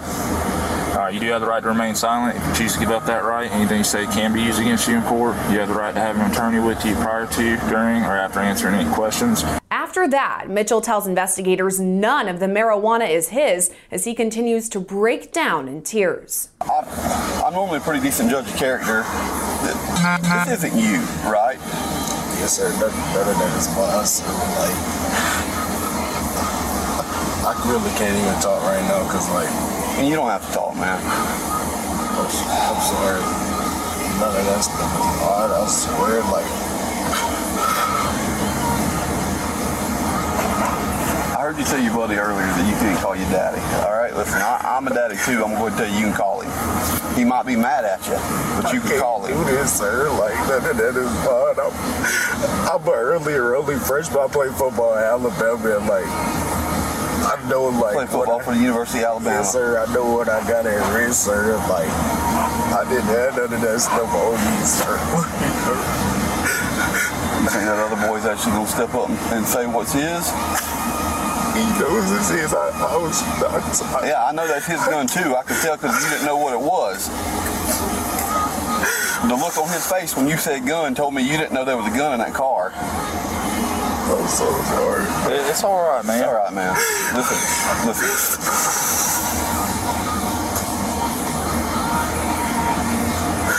What's your first name? Tony Mitchell. As you see him break it down, and it's really sad because you can see his dreams being shattered, right?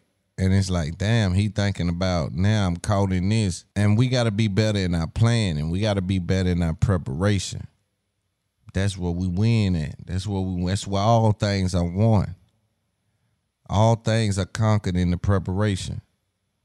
Right? And so we can't, and I'm saying we can't freestyle when we got a lot on the line. You don't think I be wanting to go do certain things that I used to do? It can't I can't do it. Right? Certain shit that I can't do. It. I just ain't it just ain't gonna allow me to do certain things because of the way I'm I gotta move. But you see him start to break down. He didn't know the gun was there. They they believe that he don't know the gun was there, but ain't nothing they can do is what he ain't understanding. Now it's on your man to say all this is mine, knowing that you in that situation. Now it's on the guy in the car with him to say, yo, all that's mine, man. Let let slime go. That's me. That's on us. That's me. That's me. Let bruh go. He don't even know. He ain't even know. Even though they say they can smell it when they let the window down. Even though I think he reached for the first batch of right there, brother. Weed, get the weed. Whose money is in that car? Because there's thousands of dollars in Yes, your sir. car. I, I had a thousand. I had a thousand personally. All the rest of the money is his, though. Like all the weed, the gun, all the money besides a thousand was mine. And it's my car. Like that's a brand new car that I just got for my recent birthday. Okay. We can tell it's a new car, and it's fast too. We- get that. Look, man. Here's the thing. We're we're gonna we're gonna give dude a chance to, to step up and say that's his. Um, who do the pills belong to? The, the panic disorder pills? Are those yours or those his? They're not a controlled substance. I just need to know if those are actually yours if you have a mm-hmm. prescription, or if those are his. Pills? They're green pills, lime green colored pills. They're for like anxiety or. Oh. So they I ain't seen those. Whose shoes are in the back of the car? The black shoes. Those mine, and I got. I had the the, the pair of Jordans, the Nikes, and the black shoes. Okay. Inside those shoes was a bag, and it's got some lime green. You can go get them. Now. Mitchell later tells officers it was Lewis's idea to quote punch it and speed off from officers. But can I ask you a question? Yes. And I'm, I'm not going to charge you for it or anything like that, okay? I'm a lieutenant, man. You, you got our word. You, you yeah, I'm, I'm not going to charge you for it. Were y'all thinking about possibly running again on me? Whenever you turned down Indiana?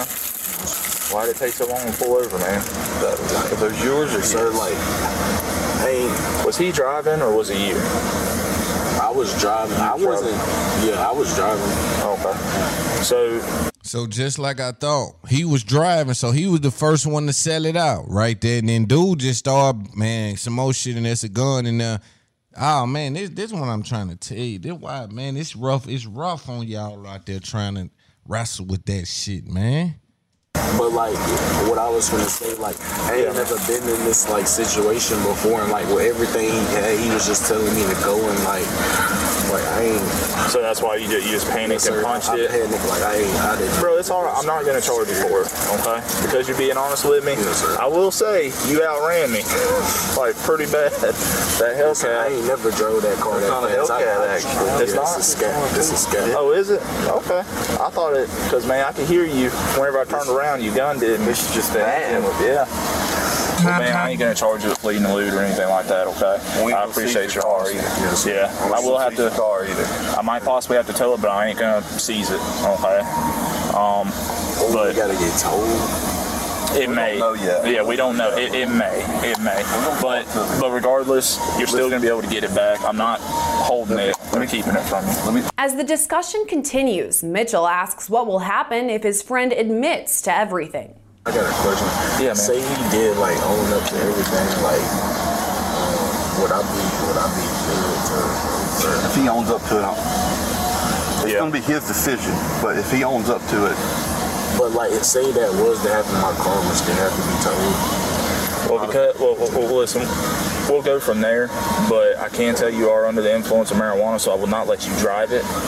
But we will call your parents, or we will call somebody to come get you in the vehicle. I know that sounds bad, but I ain't. I ain't. Uh, well, I'll be honest, man. Whenever I first looked at you, We'll do your eyes field red. test. Yeah. See, how about that? So, but we'll check you out, man. But Do me a favor, let's though. figure it I- out, I know okay? you're having a hard time, and I, I and I understand where you're at. But when officers speak to Lewis, they hear a different story. What about the marijuana that's in the vehicle? Is that yours or his? I was just a passenger. I just got in the car with my clothes. So you don't know nothing about the marijuana? What about the firearm? I don't know who gun it is. You don't know whose gun that is? Man, they sell each other out every time. Every single time they sell each other out, especially when they young like this. They ain't got no years in this shit. They ain't never stood on none. So every time they sell each other out, it never it never ceases to amaze me. Every time they sell each other out, as you see now, you got one day his shit. Oh man, it's his shit. I don't know. I was just a passenger. I just get in this car. I don't know what the boy was doing. The boy might have been having a bomb, nuclear weapon. Hell, I don't know. I just got in the car. Well, a gun on your side, man. I don't know nothing about no gun. This dude here in college. They don't make you fuck niggas like they used to. I can tell you that. Pay attention. Okay, because he's saying it's not his. It's not mine. Okay, he's saying the marijuana's not his either. It's not mine. When officers report this information back to Mitchell, he breaks down once again. Unfortunately, he's denying. I'm not charging anything with the gun. He's catching the gun charge, but he's denying the marijuana. Sir. Okay. I swear on my life on everything. There's nothing I can do on that. Okay, because it is a felony. I have no discretion over felonies. With the pills, that's possession of new new drug. That's a misdemeanor. I can work with that. Okay, but I, I cannot work with a felony. State of Florida does not allow me to. Felony? Who's a felony? What you mean by that? That much marijuana is a felony in the state of Florida. Okay? It's possession of marijuana with intent to distribute. Y'all have almost a pound. Okay? So he's not taking it. I tried talking to him, so did the lieutenant, okay? Hey, Sir, listen, please. That's all I'm charging you for. Sir. But I ain't got a choice on that. Sir. Sir, please, please listen to me, sir. Please. Like, dude, I understand. Trust me, I, I get it. No, no, This is the last thing I wanted to do, okay? no, sir, I can't, sir. I can't. I promise you this is mine, sir. Like, I can't ruin my career, sir. I promise. I'm sorry. All right, well, I understand, bud. Just sit tight. Let me talk to the lieutenant. Um, just sit tight for me, okay? Mitchell and Lewis were both charged with possession of marijuana and intent to sell and or distribute. I just think as individuals, we got to learn from those things, right? We got to put ourselves in a position to where we no longer fall victim to getting into things that we can't get out of or that we're not content with whatever happened. One thing about me, and that's a lot of the reason why I didn't stretch out as far as I really could have as well, is I was willing to go to jail for having much time. Like I knew I couldn't snitch. I knew certain things because I grew up a certain way. My children didn't come up like that. They don't abide by that, but I come up a certain way. So that's why it's so dangerous uh, sticking your toe in that water. You got to be careful. But let's take a look at something that I seen online. For those of you looking at the video, all right, let's speak about this. Teonna Taylor, when it shot a podcast and sat with Angie Martinez, she been killing it in real life. If you haven't heard that podcast, it's been having real conversations. Um, and we want to add to the space in that way as well. So shout out to her. Um, Teonna Taylor went over there, man, and she spoke about some things, and I'm gonna play some of. You know, I like to speak to when our women in our culture come out and speak, right? Because their fight is a little bit different than ours. And a lot of times their fight is much more rougher than ours, and they're much more loyal to the cause than we are. They really are intentional, oftentimes, like if they can buy black, like they'll take that extra 18 minutes and drive to that store. When most times we'll just be like, yo, it's a convenience thing, time is money you know, time is our inventory. We got to stay right. And so they're a little bit more, you know, with the cause. And so not only that, just for a lot of reasons why I like to listen to the women talk in our culture, um, black women, really women in general, because it's so interesting, right? Especially in this entertainment space and growing up in this space. And something about sitting with Angie Martinez gets the best interviews out of these women. Um, I remember JT sat over there and I celebrated Black Love uh, when she spoke about it. I, I seen Kim K sit over there, and it was a beautiful conversation. I've seen again Teonna Taylor. I've seen um, Lauren London. You know, I've seen so many different individuals sit over there and give that real conversation that we all appreciate. And she's able to just sit down and chop it up with them. And I and I'm gonna get there. I gotta study her a little bit more and study just her way of communication because I believe how she's doing podcasting in that way is just so dope. So we celebrate her first. When I look at Teonna Taylor, it gives me somebody that could have gave up, but they didn't. That waited long, but had to wait longer. See, that's the thing. When you go to God and there's something happening in your life where you say, Man, I've been waiting, Lord. They said be patient, but this feel like waiting, Lord. Patience means something is coming, Lord. It feel like ain't nothing coming. So am I waiting or am I being patient? I'm getting confused.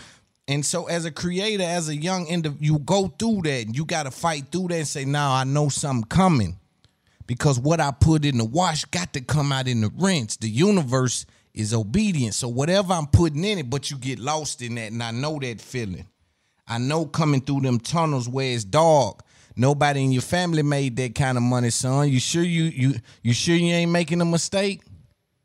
Everybody in your family got a job. They work at the trash company. They work at the library. They work at the school. They work at the state building. Everybody, you sure you gonna go entrepreneur? We ain't never seen it happen in your family. You sure that's what you're willing to do? But you gotta look up and say, listen, I've studied everything that has something to do with it because of y'all. Y'all had me scared of my future when y'all couldn't even understand where I was going. They'll scare you out of going somewhere they never been. They'll scare you out of going somewhere they never. You sure you going entrepreneur? If I was you, I'd probably man, you need to try to go find. They'll scare you out of chasing your dreams. But you got to be smart enough to look at life. I look at the life of the people that didn't chase their dreams. I remember being a young boy, and, and I'll get to Teonna Taylor. But you know, I like to just talk to y'all. But I remember being a young boy and I knew a couple of dudes that got a job early.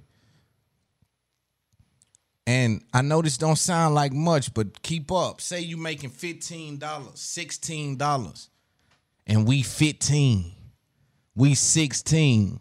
You thinking, man, I'm 16. If I work here till I'm 36, I can retire.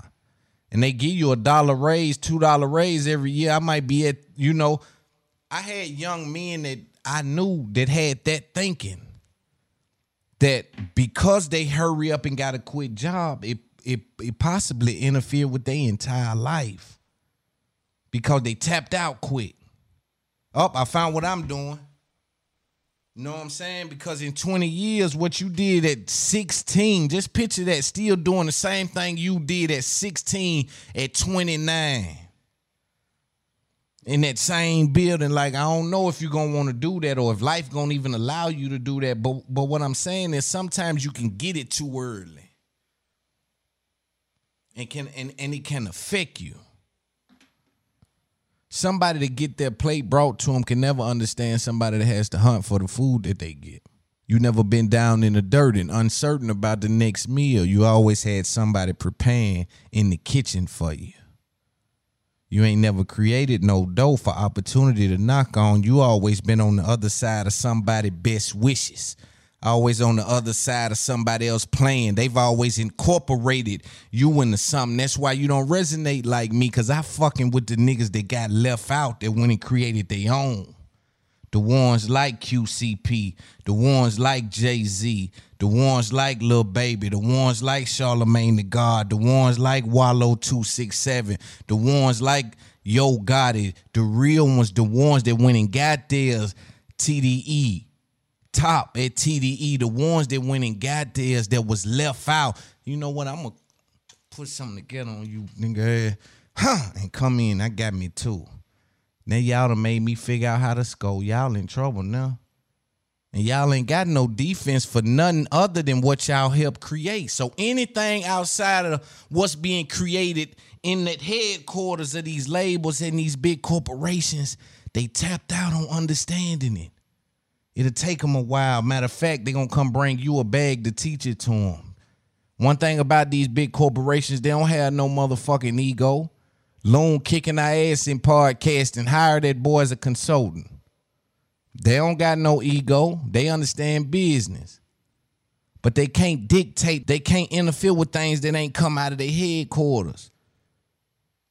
And so once they once they leave me out of their conversation, they don't invite me to their parties, they don't put me on their list. They did me a favor. I created a party. I created a list. All this shit is income. I created a product. I created a studio. I created a festival. They didn't want to, right? None of this is is is bad for somebody in my position. But you got to know how to create a door for yourself for opportunity to be able to knock on. That's the number one goal I want y'all to take from this pod today. But I want to get into Teonna Taylor and some of the things she spoke about. I, I truly believe it was profound. Let's take a listen.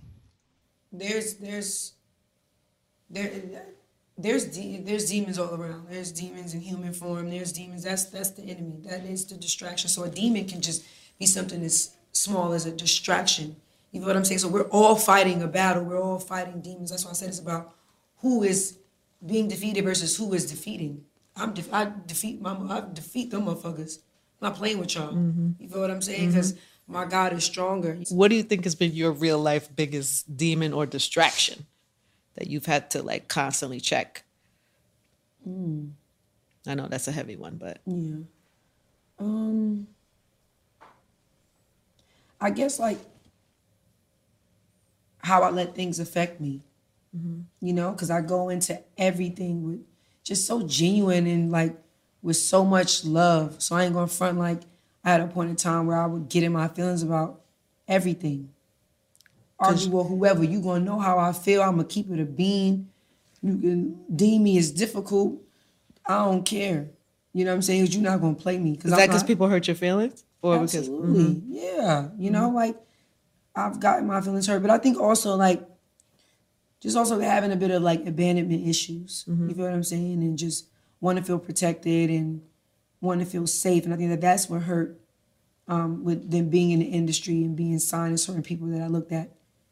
Does this ever happen to you? Because I, I was doing something recently. I had a partner, and there was some company that was like interested to do this project, and I was like, "Oh, that's cool. Let's see where this plays out." He was so excited. No, we got they go. They want to fund this thing that you want to do, and I'm like, "All right, cool. Let's that's good. Let's keep talking to them." He was like, "Why you don't? Why you don't get excited?" I was like, "Eh, "Because." I, I've heard this a few times. Ooh, you sound like me. That's what I'm saying. I wonder for Yeah. you that because I'm not trying to be negative. I'm just being like, all right, this Oh is cool. Oh my God. But I uh, I don't as get as younger me. You're not easily impressed no more. I said I'm that. That's the first thing I said when we opened this up. Yes. Take me to the finish line, and then we'll be. Then I'm. Then I'm grateful. Exactly. But take me to the finish line. But I wonder for you then. It's in that idea is like when you're having this beautiful moment and you have this beautiful performance, and people are talking about awards and and how this is going to change your career. Are you almost afraid to fully embrace that, or or are you all the way in on it? This was the first time in my career that I was able to fully embrace what was happening. Hmm.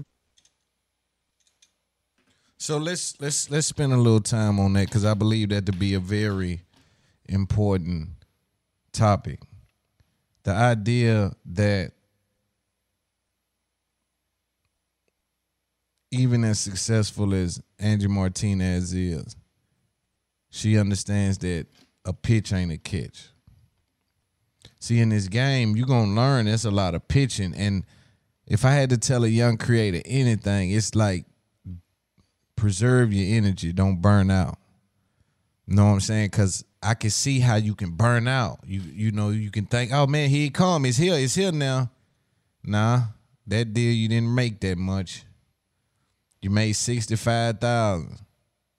You know, when you you thought you were finna make a million. And you ain't understanding, you have to work. You have to work these things. You have to work your algorithm, your analytics. You got to learn how to work these things. You hustling. You hustling these things, right? That's part of what you're doing. It's it's it's it's part of the business model. It's so important that you that you get some sign of success at some point in your journey because you'll 100% burn out. I don't care how good you are. And you also kind of need somebody that done it before or that's been around it to believe to believe in you. That's why you'll see a rapper come out the street and this dude that was in music 15 years ago still can convince him to pay him to ride with him. is cause you believe, man. Now you know he he made that beat for such and such in 2007. It's like, yeah, he been out the industry a long time, but because he been in the industry, that gives your mind a little bit to rest on because you need somebody that's doing it or done done it to say that's it. That's it. But it's a lot of game on the that's it. It's a lot of niggas playing on the that's it.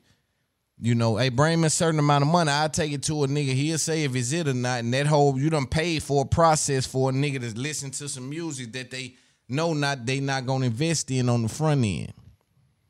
They know I'm listening to this because I was paid to listen to it, but I ain't really interested in it. And it probably ain't gonna be blow you away to where it's like, oh my God, I ain't heard nothing like that. It's too many fish in the sea out there with the music thing. The internet done got involved. But I want to kind of still speak on what she's saying about signing to a man as a woman in the industry and looking at him as a father figure. The other day I heard Wallo Gillie's, Charlemagne, and Envy talking about that these dudes need to raise their daughters and be there for their daughters and even the mothers. You know, the young girls nowadays are growing up in very strenuous circumstances. They seeing things online that look so in- attainable, but in all actuality, they're not even tangible. And so they're fighting a weird fight. And I got to thinking, because I, I got two boys, and so I'm not in the situation, but I'm like, yo, having a little girl in this era right here, probably one of the most frightening things. Because at some point you got to be brutally honest with her. And sometimes you can see things that her mother can't even see. Right? Cause you you come down that road where you know, I remember being 15, seventh grade, and these little girls is just so eager to give themselves to you. And I look back at that as an adult and say, yo, that's too, that's wild when you think about it. The idea that in seventh and eighth grade that we running around, people fucking and trying to sneak and have sex, and you can't wait to give yourself to another. It's like, yo, this is this is a lot. You should be somewhat being kids, enjoying PE, enjoying video games, enjoying stay a kid as long as you can, enjoying some of the childish things in life, but yet that's somebody's daughter, right?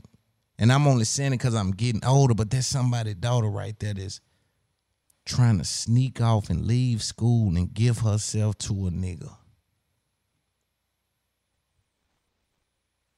And so if you're not somebody who's teaching your loved ones the kind of game that's being played out there,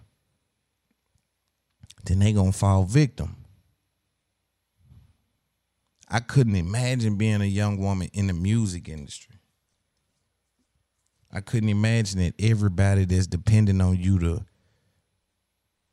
make be that million dollar baby or that million dollar teenager, whatever it might be, and they keep thinking, oh, she met Beyonce, it's about to come. Or she met such and such, here it is. Your hands ain't nowhere on the business. You just got personality and talent, and you just hoping somebody come bless your business. It really be like when you have talent and, and, and, and all of that, it's almost like you somewhere. To me, sometimes it's so unfortunate to see how powerful talent is when it's in partnership with the right people.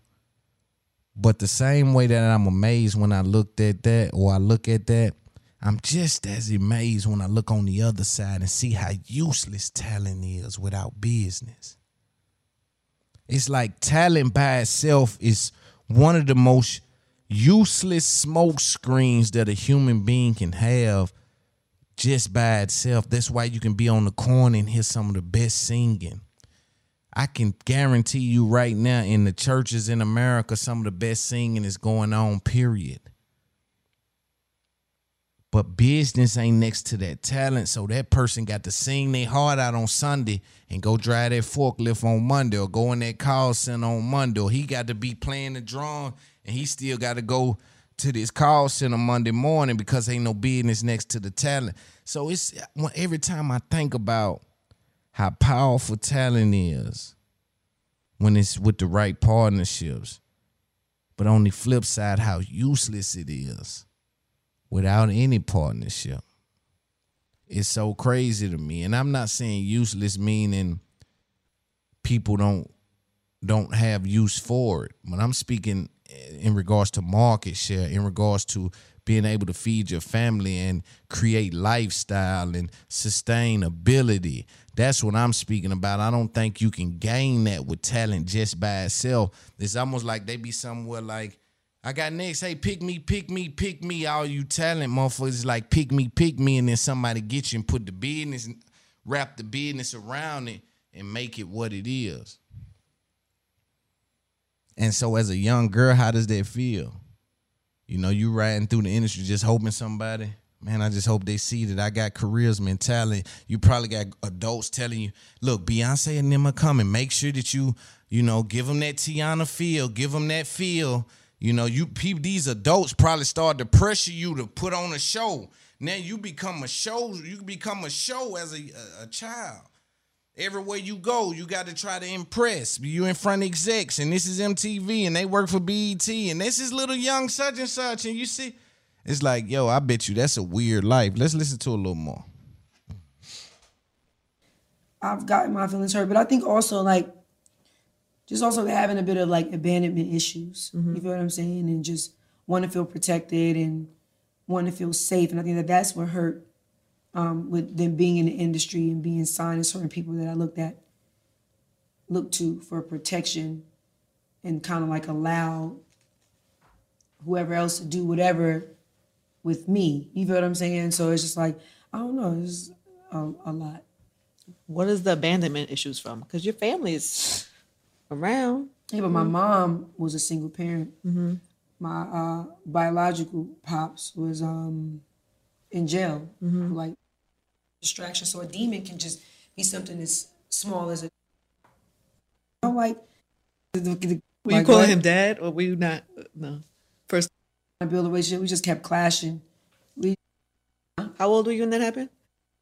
You know, Bo really came around and we got super duper close. You got to think about it like coming from that, not really having a dad, and then um, you know, another figure in my life wound up getting murdered. You know, the closest thing.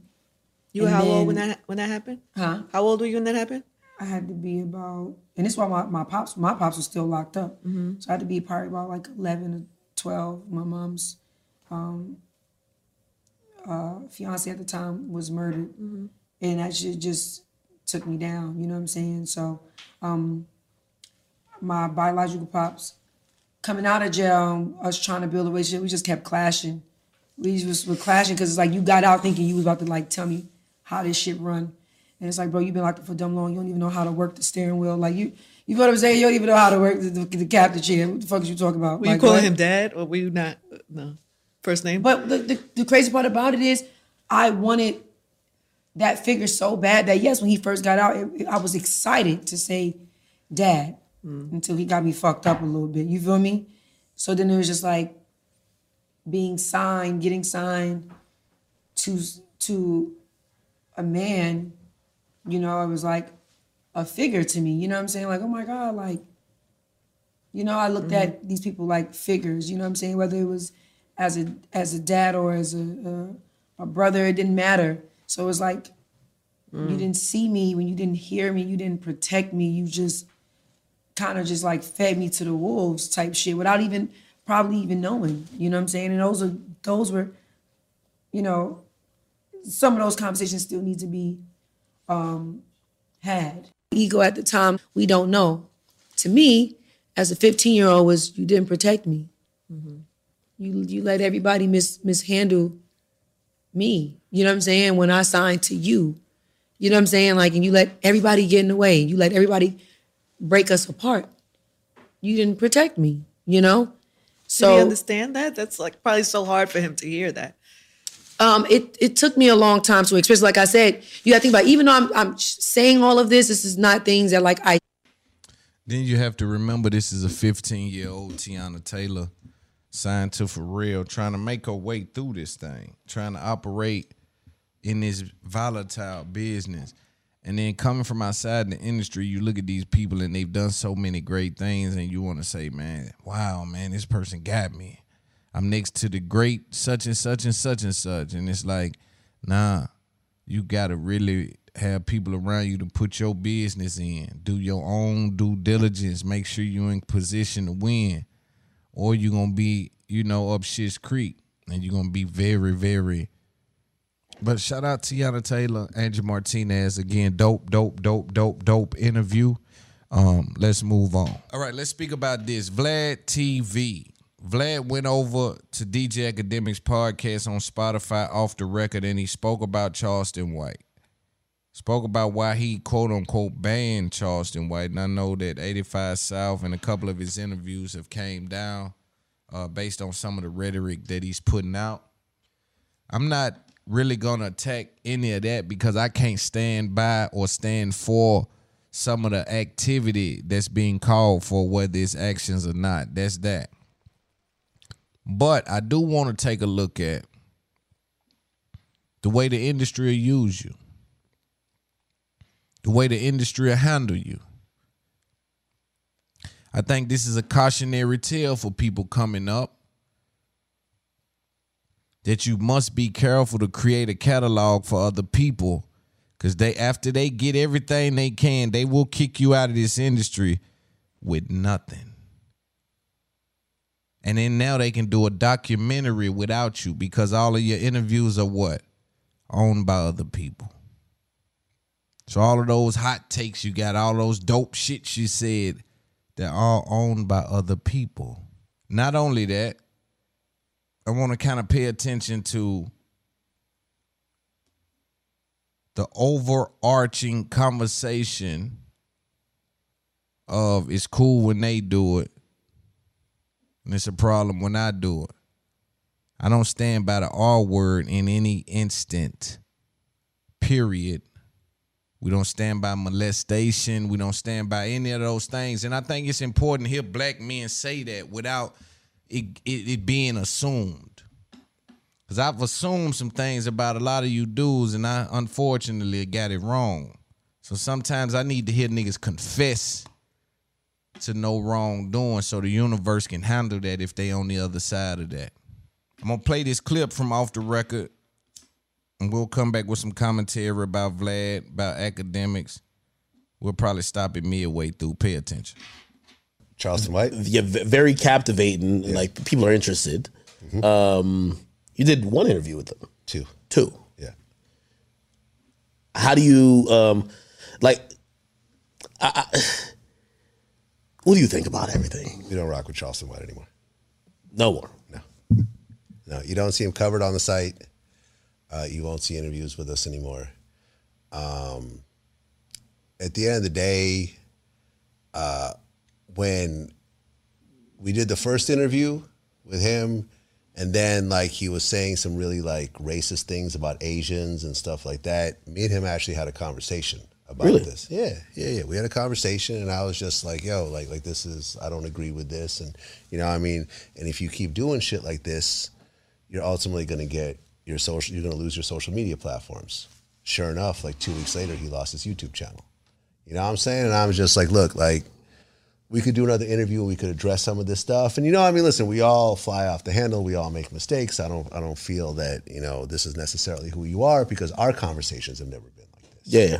You know, I mean, so we did another interview, but then after that, he's talking about like raping Asian babies, and you know, I mean, he he's talking about people's kids.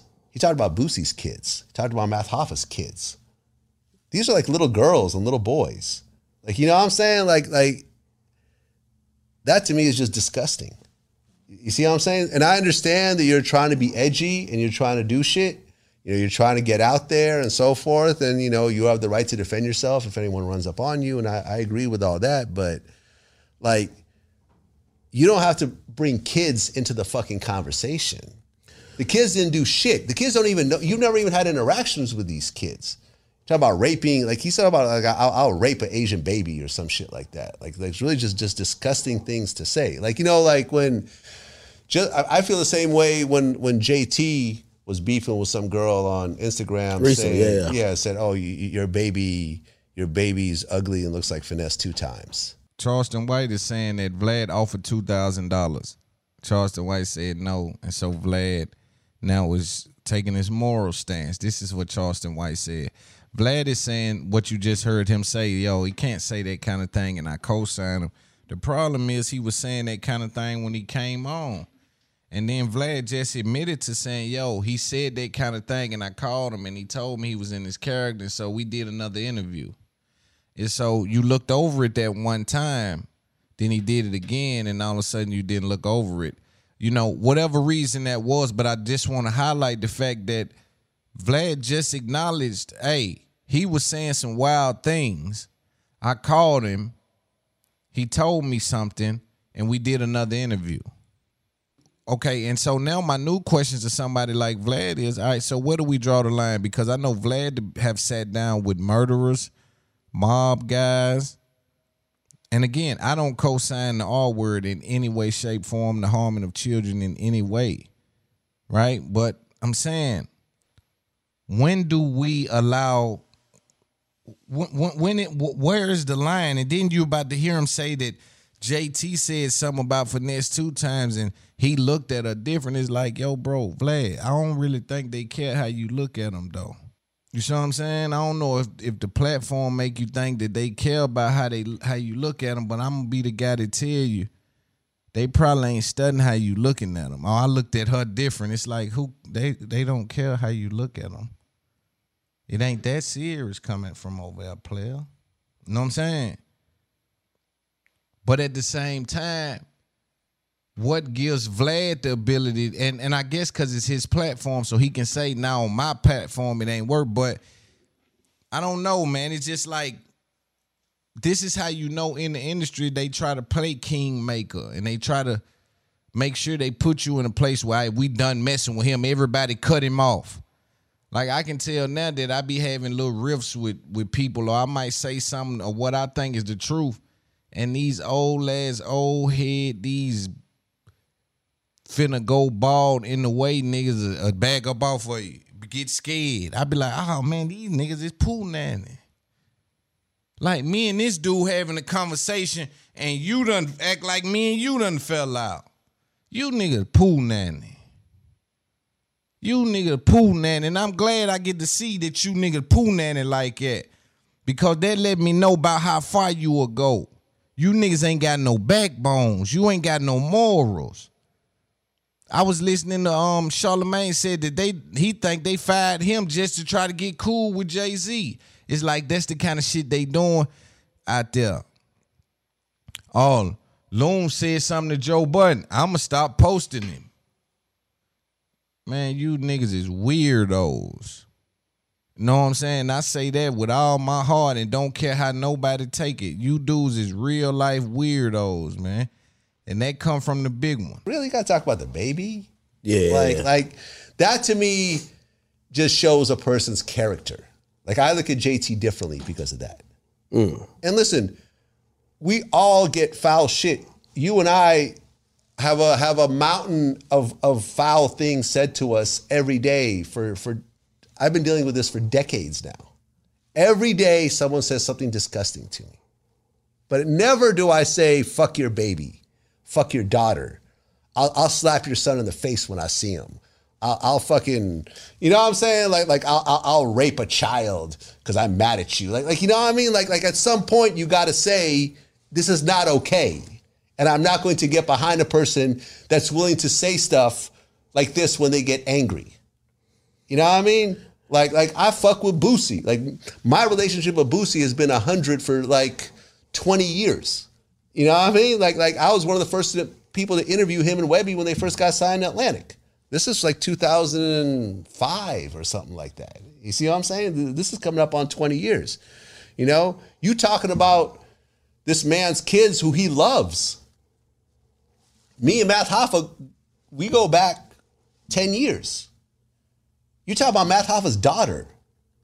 Like, like I, I just can't support someone like that. So if you look, we don't cover Charleston White. If his name ever comes up, it's because the other person brings them up and we just address it and we keep them moving. But like, yeah, all this other shit, I'm not gonna do any more interviews with him. I'm not gonna, you know, and and honestly, I'm sure there's lots of other platforms that that want the views. I mean, I think Sean Cotton still rocks with them. Seems like you kind of rock with them. You know what I mean? But you know, I, I, you just can't like like, like you see what I'm saying? Like, like I- at I've what point to do you draw the line? At what point do you draw the line? I've I've talked to him in addressing a lot of these things, and um, How, how, how, do- how does he justify talking about people's kids?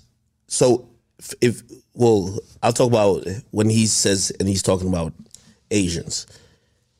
He believes that's a character that he's playing. That he's in. He has multiple characters that he feels he's established, and one of them is hateful. And he and, and that's a cop out. And he feels that Un- unless he's schizophrenic, clinically schizophrenic. if, if you watch this, if you, well, I'm not saying he's schizophrenic, but but he's he's completely standing behind this character thing where he says, "Yo, listen, he there is a there is Charleston White, then there's Chicken Shit Charlie, and then there's there's there's like two more other characters, Rat, Rat Williams. yeah, Rat Williams, and whatever the case is, and and, and and I've had the conversation with him about this, saying, "Hey, listen." You know, there's a moment where I thought his voice was kind of escalating. By the way, it, and I thought it was very necessary too, because for example, for certain things like denouncing some of the Chicago stuff. So I'm, I'm, I'm not. I'm not. I'm not even entertaining this, this fucking argument. Like honestly, like the, the, the, that argument insults my intelligence. Yeah, yeah. You know what I mean? Because you're saying it. I, I'm like you're not in a movie. Okay. I'll Like, say this. I- okay, if, if he did that in a movie, in a scripted movie, that's the only way I would accept that character. You're doing this on on social media. it- well, he believes it's part of his satire. I, I- I'll say this to kind of even wrap, put a bow on this. Um, I, um, without giving away too much, subsequent conversations with him, he may he feels like there maybe there's a too far button that he probably has realized, Yes. and maybe it has happened now. This show got canceled in New York, right? Weren't you doing the show with him? Yeah, yeah, that that that shit got canceled pretty quickly. Which, by the way, he keeps to like he. I guess down south is like different from. Yo, I mean, literally, if you knew how quick that show got canceled, like it was a vehement. It was like, hey, listen, within two hours, it went from, hey, listen, um, we're kind of getting some calls from some really powerful people. Some of this conversation doesn't Yeah. like he's there's a clip that he has to, hey, I think you might have to change change the person who you're gonna have on the show. To two hours later, they're like, hey, listen, we're not hosting this thing at all. Right. So an hour later, it's like, yo, hey, listen, I'm gonna be honest with you.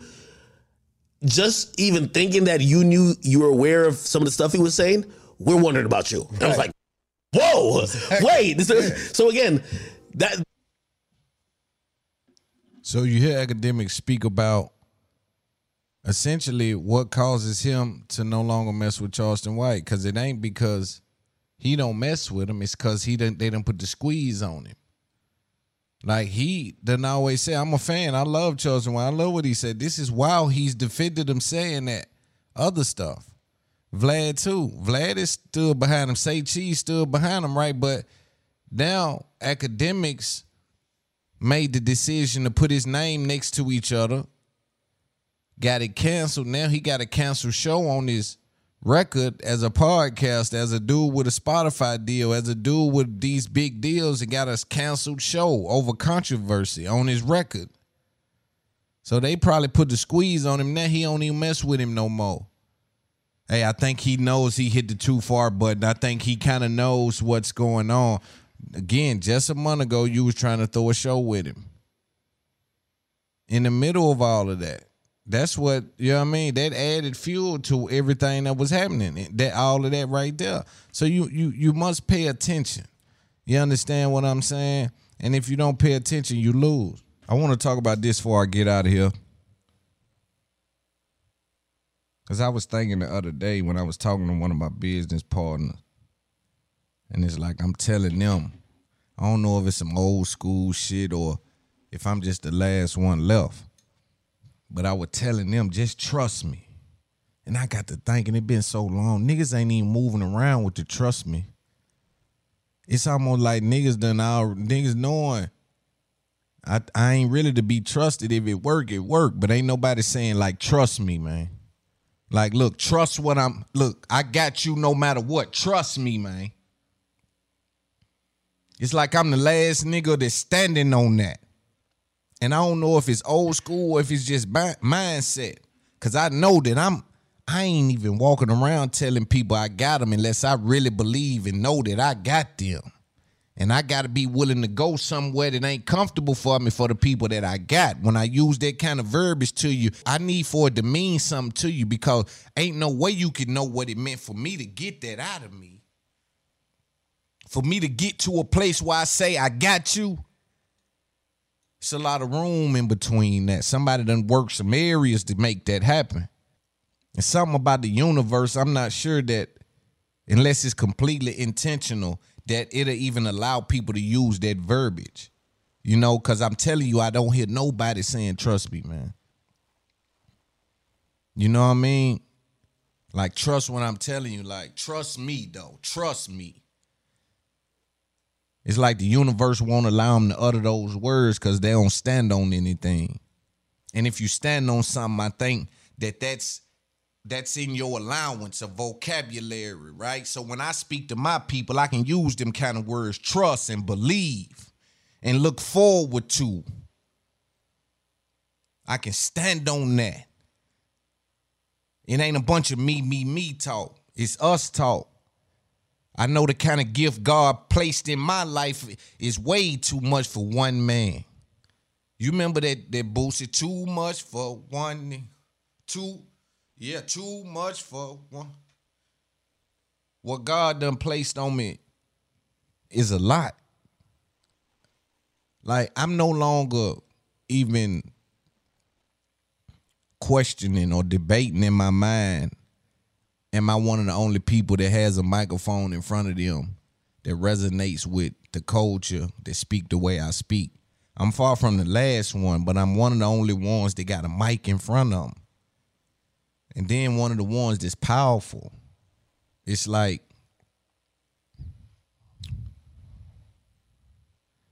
there's a certain level of responsibility to come with that. You see what I mean? I can't just be negligent with my behavior, my conversation. Right? We spent a little time on this. I'm talking, I was in my studio the other day and I was thinking to myself, I got to be conscious because I was having a, such a great conversation about the Tucker Carlson and Don Lemon shit. I'm talking, we went deep on it. I said, I have to start back bringing those conversations to the pod because my audience, I need us to reach out a little more, right? So we got to start talking about politics, give our thinking on it.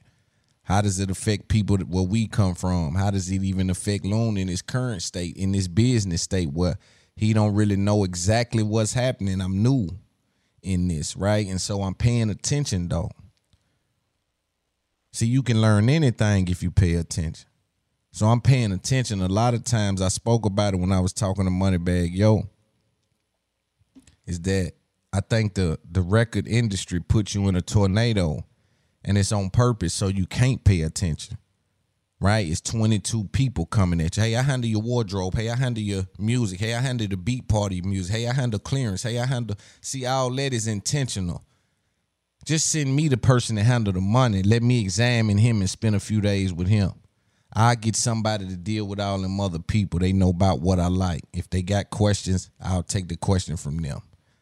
You got to have a filter process so you can focus on the things that really means something to your business. Because they'll have you shopping, shopping, shopping. They ain't telling you that all these outfits they bringing over here, they charging your budget for it. You picking one outfit, they charge the budget for all 10 outfits. Then Shorty gave them shits away or reused them for another shoot. But got the got the money off the books on your budget. So sometimes as a rapper, even now, me as a podcaster now, now that I'm dealing with books and percentages and cause I, I own all my shit, right? So I'm dealing with books and percentages. Now I gotta look and say, okay, what's you know, what's happening with the money? And I gotta pay attention to that. But thankful in podcasting, it ain't that much noise. It is when you get up high, but I'm in a situation where I got people around me that I feel like a fight for me and want the best for my brand, want me to survive and succeed. And they know they're dealing with someone that's paying attention. So we have to fight and battle to figure out what's the right way to do it. Again, there's a way to do it and then there's a right way to do it. And if we do it the right way, we go far. And so they they they bag these rap dudes up and these athletes up in these corners. Hey, you got a count, you got an agent, you got this, you got that, you got to you got to deal with your linebacker coach. Then your linebacker coach gonna send you over to the defense de- defensive coach. He'll hand you to the head coach, which then hand you to the general manager, and we'll kind of discuss it from there. And you're like, yo, that's a lot going on. I can't even look at the money. What they say I signed for nine million, keep it rolling. Just keep going, baby. Head down, keep rolling, keep hustling. That's what they taught us. Keep hustling, keep hustling, keep hustling. They ain't taught us nothing about pay attention to the business. Especially in a league where you dealing with your physical ability in order to pay your bills, you got to know that any moment the universe can call for this to cease. Sometimes it ceases for six weeks. Sometimes it's a two week injury. Sometimes it's a four week injury. But sometimes it's that's your last play right there, loved one. What you been doing with the money the entire time? You been balling. You been balling, huh? You ain't turning to no boss. I'm the nigga put that game down. You got to know all that balling shit that go out with baby them. Beatrice and them, they understand. Yeah, he, yeah, he know. He, yeah. He'll tell a young nigga, yeah, spend that money, but nigga, make more than you spend. That's part of the vibration. But somewhere along the lines, they got confused and they just said, nigga, if I can handle all these bills, I'm balling, nigga. And so the athletes, when the universe called for it to cease and stop or hold on or for you to get traded or get caught up in a scandal because your love life or whatever may happen to you that interferes with your income, then what do you do? Have you been building something that can withstand the wind? That football shit, soon as damn motherfucker blow up, soon as damn wind blow on your NFL career, your NBA career, your any career that's dealing with these corporate structures, soon as any wind come, they got to blow that one down. While I'm next to y'all, although I want the best for y'all, I also want the best for me. So I gotta be building while me and you doing our thug thizzle. We still doing our thug thizzle, but I got to build something in case some wind come. In case they pop out with some scandal. In case they pop up and send something my way that my advertisers don't understand. That the corporate structure can't align with. That they cut my resources off. Am I in a position to have something worth keeping? Have I built something worth broadcasting about? Or have I been bullshitting in these other people' money, swimming in these other people's structure? I want to be clear to the youngsters though, you got to be juggling. You got to do both things at once. Cause if they just see you you using them to build you and you ain't building them, that don't fly either. When you in a contract with people and you involved with people, you got to do some things that honor that contract. I don't mind you building you, but you gotta you gotta focus on our business too now. And I would like to see you focus in a way where this is what's building that thing that you love so much. See, that's the problem. Y'all don't know how to treat something that's helping you. It's another reason why people don't like help. And look how they treat the people that help. They treat niggas that help like the helpless. After they get the help. Before they get the help, it's a smoke screen. After they get the help, they treat the helpers like the helpless. Or let you say no. Let you not have it in the budget. Let your money be tied up. Let it be tax time. And I'm just uncomfortable with sending something out. You know what I got to give away just because I hustled good last year? You know what the tax people want because I hustled good last year? And all these niggas hollering black power, but ain't nobody letting me know no tax information. Ain't nobody reached out, told me how to structure the business where I could cut into the tax game. Because these niggas with the real money know hustling ain't enough. They know I got to play the pen game. They know I got to play the information game at some point. I'm dealing with this level of ones and zeros. Nigga, when you get a certain amount of money, all this shit ain't number ones and zeros. And so you got to get on the side of it, Trump them on. All that wiggle room, that tax shit they got going on, but they'll let a nigga get all the money they want. What a black power? See, I'm examining these niggas at this point. Cause I come in looking for the information. I know better. I know better. Oh, you gonna get for the look, huh? Huh? For the look, huh? You want to throw them on your shit for the look, huh? Not only, hey, come on, family. You would think that these niggas that been having money see you get up. See you get up now. Come up out the water. Huh? I done got up on some of what we doing. You would think they'll try to lead you over here in the, in the door. Say, man, go in there. Look, I know that, but get your taxes right, get your business shit right. Make sure they structure you like an S corp, right? Make sure you put everything in a trust. Make sure that all your assets go in a trust. Make sure all the cars you buying is under this and do, like give a nigga some of that game. Cause you know damn well hustling ain't enough. And so at some point, you gotta release the habits of getting caught in tornadoes, right? And at some point, you got to know how to be present in the moment. I think that's one of the best skills that I can tell somebody to have, right? Because I try to find skills that can transcend situation, right? That can kind of be valuable no matter where you place it, right? And so the ability to read the room and certain things that can give you a social advantage or just an advantage over people in regards to life skill, right? I try to I try to think about this shit. So I never understood the road to riches.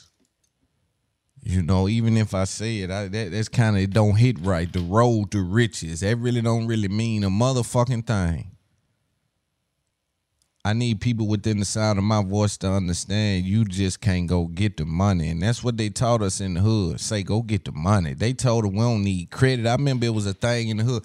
Man, we got cash. I wish I would. Yeah, man, I'm having you you know, as you get in this structure of life, you get to understand it, man, everybody just hustling credit. They hustling ones and zeros and numbers and credit and shit. That, that money thing is cool, but what you had to do, what you swapped for that money wasn't worth it. I'm dealing with niggas in prison now. And I had to tell them, you know what, we swap for that little money ain't worth it. You know what? When I'm getting down to read certain things, certain ad structures, and getting to speak in front of my loved ones, because that's what my supporters is. You understand me? And I get to speak in front of them and getting paid a certain number. You know what we did for that money, but it was too much. We gave them too much for that little money. We gave too much, nigga. We gave our life to try to ball out there. Then they'll give us a couple good summers. Most of us will go down. Had to hit reset, come out, try to do it again because you addicted to the fast lane. You addicted to what it felt like being the man. A real dope boy that really got some paper outside. He really an entrepreneur at the highest level. Home running a business. He really addicted to that. He don't know he can find that somewhere else. But I gotta tell him you can find that selling pools, nigga. You can find that cleaning buildings. You can find that with a restaurant. You can find that with a barber shop. You can find that being a rapper, being a podcaster, being an athlete. You can find that same feeling in selling furniture and doing all kind of other hustles. And I think that most human beings is is none is just like a stray dog or cat that been fed out of this house. And because the first chance they had at being an entrepreneur was in the street, it's like they get addicted to that. Those of you that's worked for yourself and been successful, you know it's different when you when a motherfucker trying to get you to clock in. What do you mean I can't do what? And I done been successful on my own. It get rough for me to operate in that so-called structure that they have. And so their first opportunity at being an entrepreneur was one of their loved ones had a pack that said, look, if you can sell it at this number, we buy it at this number. And if you can sell it at that number without, you know, getting caught or give it out on credit and get paid, however you do it, if you can make this amount off this, your profit is this, you keep that. Do that enough times, then you now in position to buy your own. When you buy your own, the number go down a little bit. The more you buy, might go down a little more. Depending on who you is, I might throw and match what you buying because I see you getting off, and I really truly need help getting it off. Right? I remember as a youngster, I used to think that was love coming from the plug. Now you don't want to hold all this shit, nigga. Getting two hundred, uh, man, I need to get these shits off of me. Especially the little niggas I know hustle good. So I don't know if I need to identify love in that or just be in business. It's business. Now, here's the thing. As the other nigga, the more you buy, yeah. So you in position now, right? And so again, biting into that, you become an entrepreneur. But you did it in the wrong place. And here's an old saying: ain't nothing wrong with the aim, just change the target. So if you take that same understanding and apply it over here, Man, it worked the same way, the same feeling. Get up this morning, man. I moved 22 pools yesterday. Nigga, I made 1200 a pool and I I fixed 18 cars yesterday. I cut 18 niggas hair yesterday. Did 22 private cookings this month. Damn near one a day, right? I made and it's just it's that same feeling. Especially doing something that you enjoy doing and um you got to put work in, but you've put work in if you came from the street, unless you've been blessed in. And if you've been blessed in, you ain't a hunter, so you can't. You've been you be, you should have been. I should have been lost you. Nah, this is for the hunters. This ain't for my homeboy had it and blessed me in. No disrespect to y'all, but this is for the guys though. This for the ones though that figured that thing out and thought you niggas was the police, so they didn't want to be a part of your crew anyway. This for them guys. You see what I'm saying? I'm gonna just spend my money. This for them guys.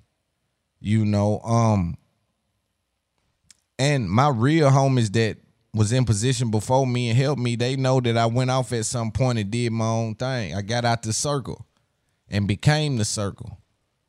You know, and uh these this is just verifiable stories from Loon. You know, I just hopefully give y'all a little game y'all can understand. You know, I'm gonna get out of here for the day. I appreciate everybody that was tuned in. It's up there podcast. Shout out to the Patreon people. We working on our own website right now. We finna pipe that up. Um, everybody that supports me, I got a lot of love for y'all. You know what I mean? I want to say that from the bottom of my heart. It's up there. Podcast It's changing. Podcasting It's changing the game.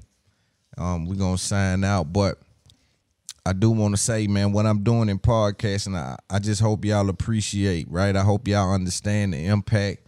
I hope y'all understand it's never been done before. I hope y'all understand what it's costing me to do it. And I don't mean financially. I mean I'm someone that's did this for over three years straight. Never repeated the same thing, never came with the little bullshit lines, you know, never came with the bullshit topics. We really had genuine conversations every week. And if you can't support that, then I really can't understand why you even indulging in this because Lord knows you get something from these things. Even when I listen back, I get shit from it. I'm like, man, dude, you kicking that shit up there. And I, I you know, I hope that don't come off arrogant to my supporters, right? Cause that ain't how I'm talking, but I literally be listening listening sometimes like, nah, he kicking that shit. That boy, that nigga got supreme understanding to be just crawling down that street like that and literally don't got no notes. That boy talking about that shit and ain't got no fucking notes and going and he killing it. He pulling analogies out and man, this dude pulling history out and man, this shit is this is how I'm looking at it. Like if I was one of y'all, how I enjoy podcasting, how I enjoy content, I'd be like, yo, I would really appreciate what this dude is doing. Um, and I, and I'm talking in third person, of course. You can you got to be a podcaster to be able to do that. That's a hell of a that is a hell of a tool. you know what I'm saying? But I see y'all next week, man. I appreciate y'all. I got real love for y'all. Y'all stay tapped in with me. we gonna figure everything out on God. Let's get it. In the pressure cooker of the NBA playoffs, there's no room to fake it. Every pass, shot, and dribble is immediately consequential. The playoffs are the time for the real. Real stakes, real emotions, real sweat, blood, and tears, real legacies. Which teams will rise from the chaos? Which teams will conquer? Which team is going to make this year their year? You already know when and where to find these moments of unscripted, pure entertainment. Don't miss one minute of the action. Tune into the NBA playoffs on ESPN and ABC. Delve into the visceral world of hip hop with the Gangster Chronicles, hosted by MC Eiht and Big Steel. It's every Thursday. I already a know. podcast that aims to unravel the intricate tapestry of one of music's most influential and misunderstood subgenres, gangster rap. Let's go. Gangster Chronicles unpacks the evolution of this uniquely American art form, offering listeners a comprehensive understanding of the significance this genre holds. Listen to the Gangster Chronicles on the Black Effect Podcast Network, iHeartRadio app, or wherever you get your podcasts. Danielle Moody here, host of the Woke AF Daily podcast. We've been with iHeart for a year, and what a year it has been. As we head deeper into 2024 and yet another life changing election cycle, Woke AF Daily is here to keep you sane and woke. Make Woke AF Daily your podcast destination for 2024 election news and analysis. Listen to Woke AF Daily Season 5 on the iHeartRadio app, Apple Podcasts, or wherever you get your podcasts.